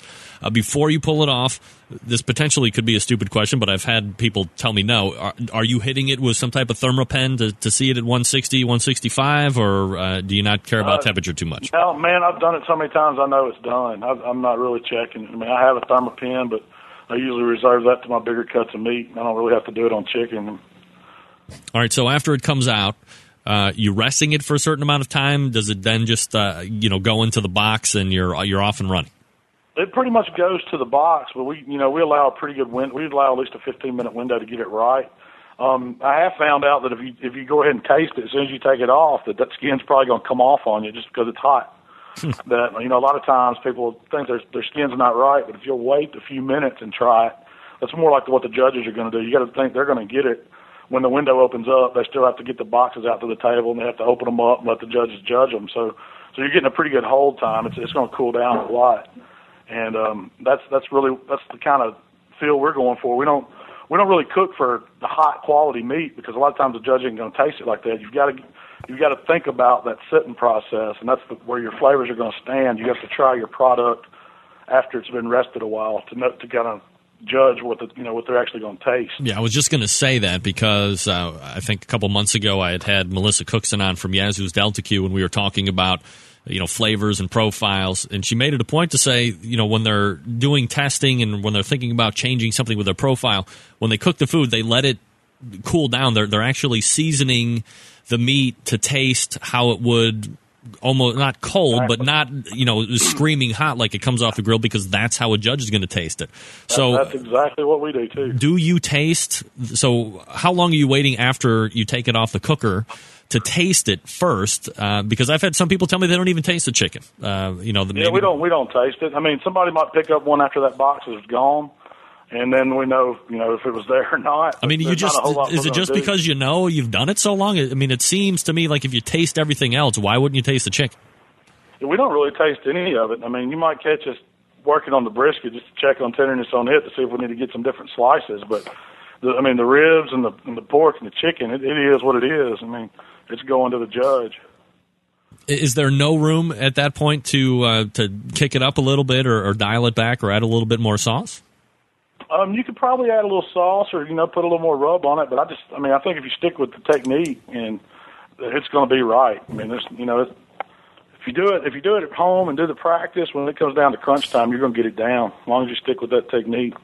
All right. So, is there anything else that we need to know? Any details that we have left out in regards to attaining that bite through skin on chicken? Because uh, some people probably think I'm just saying that uh, to be funny, but I'm actually going to give it a try because the only time I've ever gotten bite through chicken skin when I've actually straight out grilled chicken at you know 400 degrees or whatever, um, kind of indirect. But I would like to try it as in true barbecue fashion, like I would be in a competition. So if I'm getting the fat off from underneath and I'm uh, doing the uh, marinating and I'm running the cooker at 275, and then I'm following you know where it sits in the pan and when it comes off and all these different time frames, I I should be able to just bite in there and everything's just going to come off in one piece. It should. The only thing I can say, watch out for is putting that sauce on too thick there at the end. Because I've I've found that the if you really you know if you glaze it too much, that it'll it'll just make that it'll make that skin soften up a lot, and it, you know it might still be a little rubbery maybe, but but if you just you know give it a light glaze, maybe just a brush. We use a silicone brush. Just put a thin layer on, and then you can always come back and you know cook on another thin layer after ten minutes. You don't want to get it too thick though. That'll that'll uh, mess your skin up too. You know, you see a lot of people dunking it in sauce and all that. And I think that's too much. Is the skin in essence then it's not a crispy skin, but it's something that you could just bite right through and Right, almost confuse right. Yeah, it with it's the not- chicken? It's not crispy. It's it's moist, and your teeth just go through it. That's what you want. You don't want you don't want you don't want a judge to take a bite of it and it all come off, and then be chewing on a wad of you know chicken skin in their mouth. Yeah, that's no fun, right? exactly. Yeah. Well, my goodness. Uh, we're talking with Malcom Reed. He's from Killer Hogs, and his website is killerhogs.com if you want to find out more about them. Uh, you know, Malcom, I've talked a lot about cooking classes on the show and if they're good for competition now, if, if they're not good for competition now, at least in the last one, two years, uh, because you're seeing a lot of teams enter into the competition circuit now and they want to ramp up. They don't want to well, I don't want to say they don't want to take the time to learn how to build an original flavor profile that kind of complements their team and reflects who they are. They just want to drop in. I mean, you know how it is. Going to any barbecue competition is a pretty decent investment. I would imagine you're looking at six, eight, nine hundred dollars uh, for the course of a weekend, maybe even more, depending on where you're going you want to get some of that money back uh, for the people that are just going to, to hang out, or maybe they're independently wealthy, and, and that's something completely different. But have you guys taken any classes before, or do you give classes? What's your take on all that? We have we don't we have never taken any. I mean, I do recommend going to judging school. You know, if you're going to be cooking KCBS, go take the judging class. If you're going to be going to MBN, go to you know go to school and see what see what criteria you're you're going to be judged on. That's a big understanding now with my take on cooking classes is, and I think it's you know it's great if people want to take them, but um, we decided we were just going to give back the information that people are getting in cooking classes. It's kind of um, you know I've got boxes on there, I've got videos that show you how to do it, stuff like that. But I, I really think you know it, it depends on the region of the country where you're at, different flavor profiles. So you really can't just stick with one set way. You've got to be able to change it up too. So you know using commercial sauces and different rubs and stuff. You got to know where they work and where they don't work. That's just part of being a you know a competitive cook. You know, over the course of a competition cooking season, Malcom, if you're getting reaction back from judges and you've been holding true to a process for some decent amount of time, at what point do you look at your categories? Maybe you're doing well and three of them, uh, and, and the chicken or the brisket or the pork or the ribs seem to be kind of falling off week after week. At what point do you decide? We need to reevaluate. And then once you make that decision, how do you actually go about reevaluating? Is it wholesale changes? Are you just making tweaks? How do you do that? I would say it starts just tweaking a little. I mean, that's something that that we don't do a whole lot of. I mean, we've kind of found the the techniques that work. Now we might play with the little different flavors and you know, for instance, KCBS, like around around our area, we'll be cooking baby backs instead of doing spares. But when we go out, you know, and get on the road, we'll switch to spare ribs and we'll switch our sauce up a little bit. I mean, it just, I guess it comes with um, doing it. You know, the more the more you do it, the more scores you get back, and you can reflect and kind of see how how the judging's going. Um, when you're playing with your flavor profiles and all that, it's uh, you know, I guess you could get away from what you really want to do pretty easy, but we don't we don't change ours up a whole lot. Where uh, where do you plan on cooking next? Um, the next one will be at the Variety Club, KCBS, here in Bartlett, Tennessee, and then there's a uh, following weekend. There's uh, DeSoto Shriners have a KCBS contest as well. Is it hard to go? In, uh, is it hard to go in between KCBS and, and MBN? I mean, completely different judging styles. Um, yeah, it's. I, I wouldn't say it's hard. I mean, if anything, KCBS is a little more relaxed for us because we're used to having to you know, really police our area and fix it all up and then get ready for judges to come sit down in front of us, which we love. Mm-hmm. But it's, you know, KCBS, we can show up on Friday morning, you know, get our meat inspected and it's low, low key, listen to a little music, do what we got to do and put our meat on and, you know, turn it in and go home. So it's, it's, uh, it's a little, it's a lot different, but they're both, you know, I, I love both of them. When you're doing the MBN and you have, uh, do you guys usually triple enter or do you just pick one category to cook and, and, and pin it all on? Um, well, we do. here lately. We've been doing two. We've been kind of skipping out on ribs just because everybody does ribs, and we figure we're specializing in hog and shoulders. But we're going to start back this year doing three just to ramp it up another notch. I mean, the way they did their point structure now, you get a little more points for cooking all three. So We've never we've never really been a points chasing team just because we don't have the finances to do that. You know, cook every contest like some of them do, but but um, it's a challenge to do three and three on sets of on-site judges and then do finals. I mean, here lately we've been doing two and I'm making double finals, and it's and that's even a, that's a pretty tough day right there. So if you're doing a triple entry, and you're doing an MBN event for the people that are really just most familiar with KCBS, what kind of an expense layout is that for you guys during the course of a weekend? Oh man, uh, MBN, you're looking at two grand off the top Ooh. for a weekend. Usually, I mean, uh, to enter all three, it's usually around four fifty, and then by the time you know you buy your hog and two cases of shoulders and two cases of ribs, you're you're in a grand before you've ever done anything. And, And that's not, that's not cooking Berkshire either. I mean, can you can you win and, and, and cover uh, cover a weekends of expenses or no? some contests you can, some you can't. You know, you you know you see people getting these checks for twelve hundred bucks for grand, and you know they, you you kind of depend on having to make finals just to just to break even, and that's the way we are a lot of times. I mean, we like to pick and choose which contests we do that have a bigger payout. That's you know. Do you think that MBN is kind of reached as popular as it's going to be as a sanctioning body? Uh, would you like to? Well, I mean, obviously, you would like to see it continue to grow, um, or, or do you think it kind of is what it is now? And uh, and do you think that the the sanctioning body gets the respect that it deserves? Because it is definitely a very hard thing to do over the course of a weekend to have all of that involved, and then you have on-site judging and you have the blind judging. Uh, it's a completely different. And I don't know if it maybe gets uh, the respect that it deserves and the notification and the, the justice that it deserves almost. Yeah, well, well, you know, I hope it hasn't reached its potential. I mean, of course, you know that's what we started cooking, so we're a little more partial to that way of cooking. But it definitely, it, it definitely deserves all the, you know, the credit that it does get. I mean, it's tough. MBN is real tough. I mean, not any, not just anybody can get a cooker and come out and and expect to make it at the end of the day and you know take a walk. It's you know KCBS. I feel like it's a little more even. You have a little better shot, and I, I guess that's why it's so popular. But MBN's it's it's a challenge every time you show up to cook, especially you know when you're cooking against you know like Melissa Cookston and the guys from Tin Bones and just these other teams. It's always winning. I mean, it's it's a tough chore to pull up and cook against them. Yeah, no I doubt about it. You know, It- it does- I mean, is it uh, is it intimidating, or do you like the do you like that when you see them and, and you're cooking up against them, so you can kind of go up against the best? Well, I like to go up against them myself. I mean, now I'm not saying I beat them very often, but I like to go up against them. I mean, it makes you feel good when you do. You know, Myron was hitting it pretty hard, and you know he was like every time we showed up to cook, we'd go over to Georgia, and then he would be there, and we were like, well, we know we got second, and you know I, I don't think I ever beat him one time, but, and it's uh you know it's it's tough. Well, I think between you know Yazoo's and Jack's Old South there for a long stretch, you know they were you know one and two or two and one depending on what year it was, uh, winning team of the year there, and, and obviously had a lot of great success over there at the uh, MIM uh, particular competition that took place uh, last weekend. Uh, you guys cooked over there too, didn't you?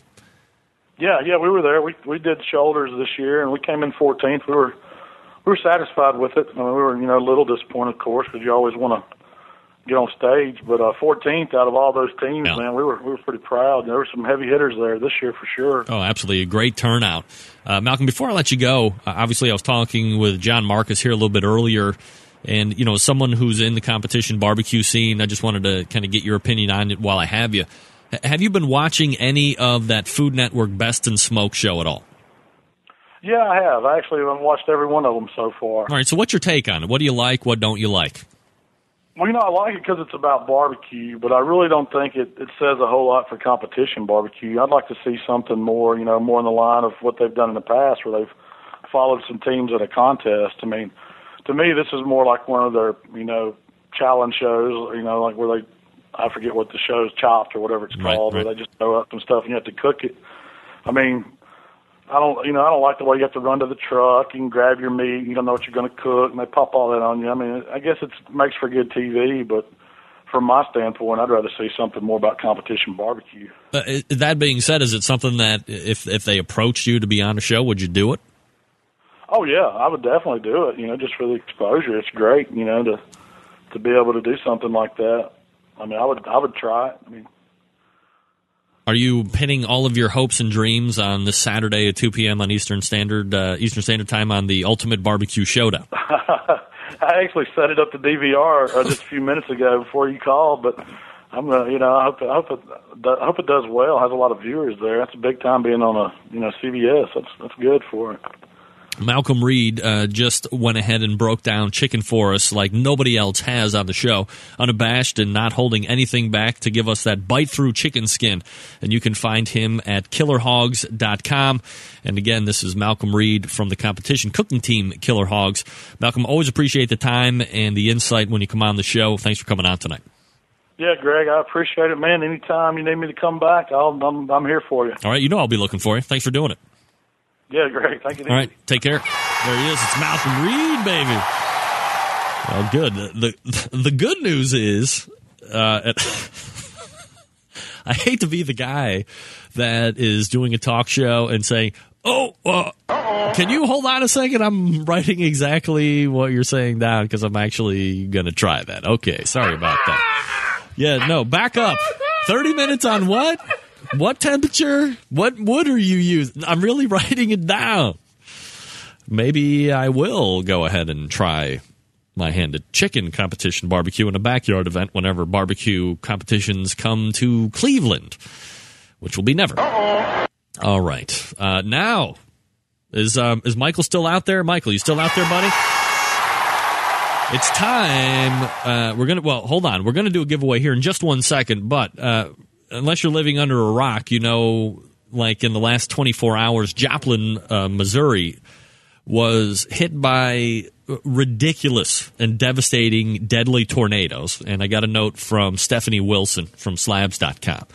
And Kooker's Kare has gone right down there and uh, is going to help first responders feed you know those people first responders in joplin. Uh, stan hays and jeff stith have a pit fired up and they, they are already on their way. And basically what i'm asking and, and asking uh, soliciting is donations. If you are somebody that likes barbecue and you like the fact that charity barbecue is out there alive and well, whether it's cancersuckschicago.com or whether it's Kooker's Kare. And that, of course, can be found at Cookers. That's K O O K E R S K A R E, kookerskare.com. And if you want to donate, you can send uh, money by check to Kookers Kare Inc. That's K O O K E R S K A R E Inc. And you can mail it to the same company name, Kookers Kare Inc., and that's 71625 Highway, Odessa, Missouri, 64076. Uh, 64076 7285.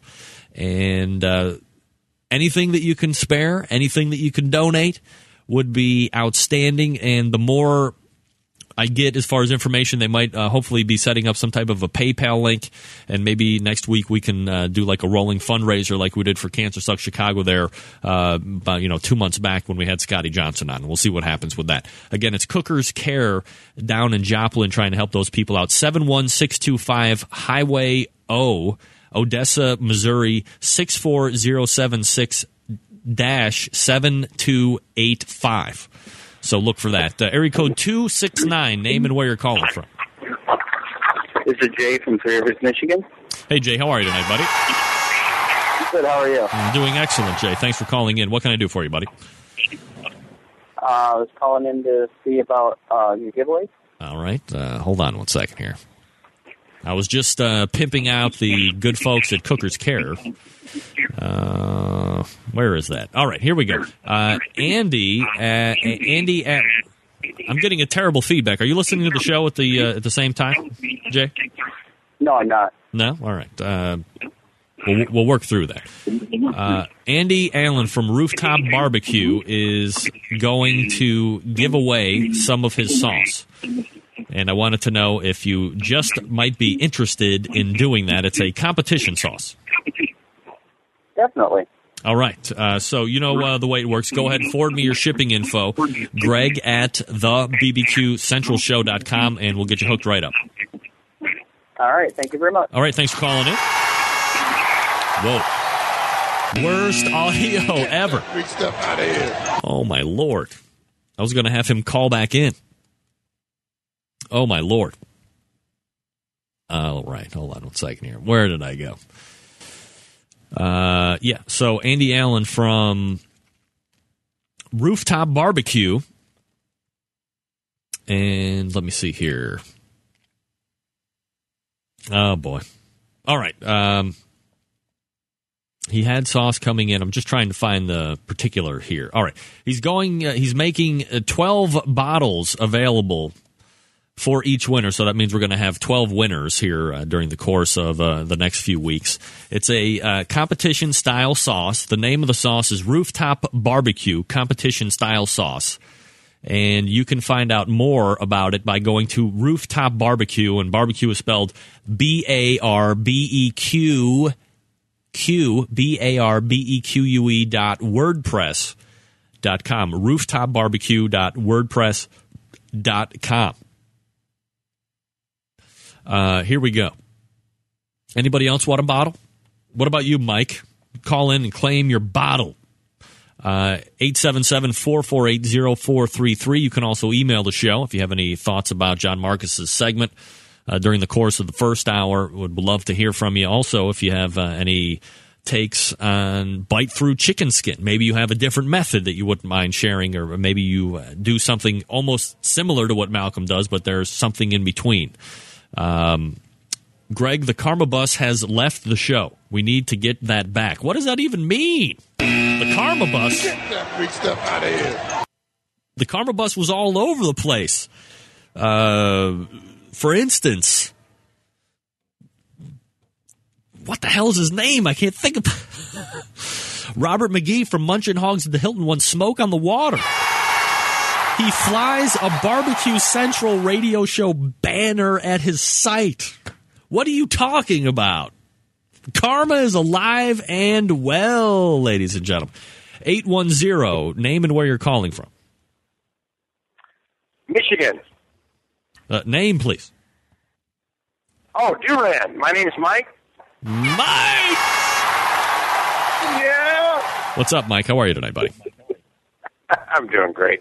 Good. First Uh, time I listened to the show, I listened to the whole show. the, it, well, now, wait a second. It's the first time you've listened to the show, or it's the first time you listened to the whole First show? time I, yeah, I got, yeah, uh, your guest that was on from uh, Killer Hogs Yeah, Malcom. sent me a link to it today.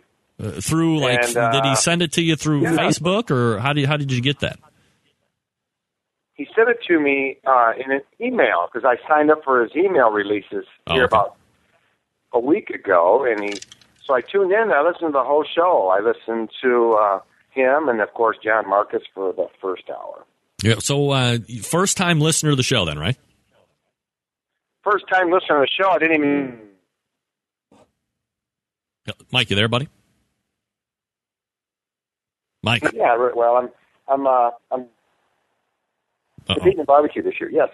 I'm sorry, you just dropped out there. I'm sorry. Are you there? Uh, yeah, I'm here. You hear me? Yes. Yeah, I can hear you. All right. Uh, so uh, un, be unabashed and be uh, brutally honest. As a first time listener to the show, uh, what are your uh, th- thoughts about the content and the value of the show? Be honest. Oh, I'll be real honest. Uh, I enjoy it a lot because I'm going to be a first year barbecuer this year, so I'm trying to learn All right. as much as I can. Joining the circuit, are you? You have a lot of Yeah, uh, you have a lot of extra cooks. cash yeah, to throw around. Four cooks. You, you're going to be you're so you're registered for four competitions. Yeah, so far uh, the whole month of June. Yes. Wow. Very excited. Uh, and are have you taken classes to ramp up? Where are you at? Well, uh, my nephew, uh, a shout out for Q and Stoon in Berlin down in Kennesaw, Georgia, All right. has taught me uh, a few things. Uh, I had the, the privilege of uh, watching uh, the cook team of Jack's Old South come up to Michigan uh, last year for the uh, Smoke on the Water in August. That was my first one. Right. So I got to uh, to hang out with those guys and, and kind of watch them. So that was that was my first thing, and then of course I went down to the uh, the cook in Kennesaw, and uh, and now I've bought a smoker and a trailer, and I've got about ten grand in this little hobby. Wow. So yeah, that's uh, that's what it is, man. It's like it's like boat. You know what boat stands for, don't you? Bring Boat? yeah, boat. Bring out another thousand. That's right. Same thing with barbecue. The more you cook, the more money you spend, and hopefully the more you win. So, uh, well, we wish you outstandingly good luck. You called into the show. That automatically, of course, uh, redeems you with the Barbecue Central Radio Show Karma. So that means you will win everything that you enter just because you called in tonight, Mike. So I'm sure you're very happy about that. Uh, Mike, I have some uh, barbecue sauce. Uh, this is called the uh, rooftop barbecue competition style sauce. Is that something that you would be interested in trying tonight since you called in? Oh, I'd love to try it. Yeah, I'm uh, I'm open to anything like that that's going to help me, and uh, my ears are open and my taste buds are open as well. Yeah, this is a, a competition style sauce. So all you need to do is send me your shipping address, and you would email that to Greg one G Greg at the bbqcentralshow.com, and uh, Andy will go ahead and send that out to you directly. We'll do it, and uh, I really really appreciate it, Greg. Uh, I'll be listening to some of your archives and. Uh, and I'll be listening to your future shows. You got some good guests on there. So, all right. Well, I appreciate you calling in tonight. It's Mike, ladies and gentlemen, from Michigan.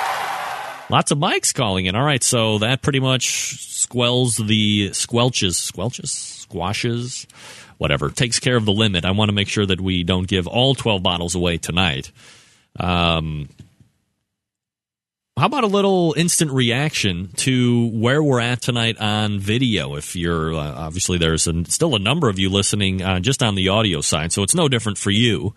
Uh, I believe I didn't actually have any buffering issues on the audio side uh, like I did last week because I went ahead uh, conveniently and uh, decided to lower the stream quality. Not that you would notice because since we're just doing talk there's uh, there's no reason for me to continue to blast out at uh, 96 kilobits per hour. And yeah, so it looks like everything went okay tonight. And just on the audio side, so we're we're here video wise, and, and, again, you do just for the people that are listening to audio. Maybe you're listening to an iPhone, uh, folks. Do you realize the technology that we have at our young disposal right now? If you have a smartphone for instance, uh, I was just put into an iPhone 3GS. By the way, big, big mention to Grill Star Apps for giving me a redeem code to find their uh, their application. It's uh, it's a, a very unique grilling application that allows you to have like a multiple timer. And I'm going to go ahead and see how well this shows on the video. So this is uh, this is the Grill Star app. And then uh, basically what you do is you just go down and you uh, would uh, click. You're not going to be able to see this uh, on the audio side, uh, but you go down and then you can you can click you know what you want to put in, and then that shows up, and then there it shows up on the on the cutting block tap that. And now, uh, let me just do it here real quick. Uh, so we're going to ask, I want medium rare steak, and it's going to give me the suggestions. Preheat your grill to high, grill over direct heat with the lid open for four to six minutes. Uh, for 10 ounce steak, which is about an inch thick, adjust your time by three to four minutes per side. So, okay, I'll do that. So I'll add to the grill. And uh, now I'll put it on. And then, you know, I have three uh, heat zones. You can see where the red is right there. And then you have the direct heat, which is a little less right there in the middle. And there's indirect going uh, off just to your maybe left or whatever it is. So now I'll just go ahead and uh, uh, it's all backwards. Drag the meat. Uh, oh, for crying out loud. Never mind. Now it's on. And you can see now uh, the grill is, or the meat is on the grill, and you can't see it. I don't believe, but there is a timer, and it's going to ring and tell me when to flip it, and then I can add all sorts of different stuff, vegetables and other such revelry, and I'll have like multiple timers going on at the same time. So it'll beep, beep, beep, and let me know. And that way I don't have to set like one timer and try and gauge off of it. So if you have iPhones as well, um, I could, I have, I believe, three other promo codes that I, I could also give away during the course of uh, these shows here over the next few weeks. So, uh, thanks to uh, Ryan uh, from Grill Star Apps for giving me the promo code to that. Pretty cool. Pretty cool. And uh, thanks to Rooftop Barbecue, ladies and gentlemen, for the competition style sauce. So uh, who is uh, who's down? I mean, we all like the uh, the fact that we're on outdoorcookingchannel.com for the live video feed. I do believe that this really gains legitimacy for the show, and this is the direction that we definitely want to go. And it seems that, uh, from what I can ascertain from at least the direct feedback from instant feedback, we still have a chat room. You still have the ability to, to kind of see in. The, the audio is good. The video is good. I'm going to get a new high def camera for next week, so the video will even be better. I will still be as ugly as ever, but at least it will be nice and clearly ugly instead of slightly muddled and poorly lit. Uh, there you go. All right, let's go ahead and end it tonight. Many thanks to John Markus. He's going to have a show coming on in case you didn't know about it, in case you missed the first hour. You go back to the archives. You can watch the replay of the show, this show, Thursday, right here on the Outdoor Cooking Channel. 2 p.m. Eastern Standard Time on CBS, Ultimate Barbecue Showdown.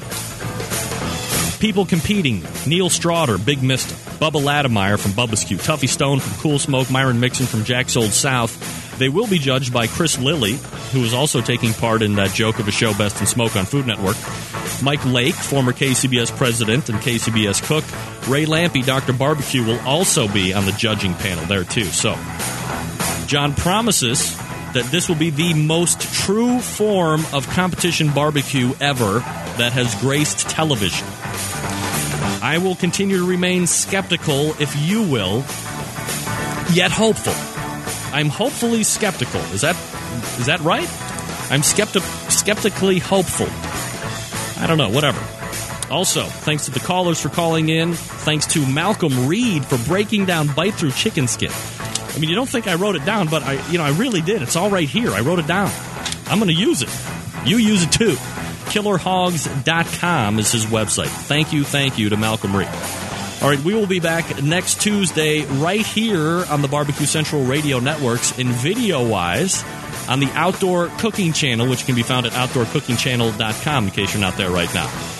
And until then, this is your program host and proud U.S. American, Greg Rempe. Good night now.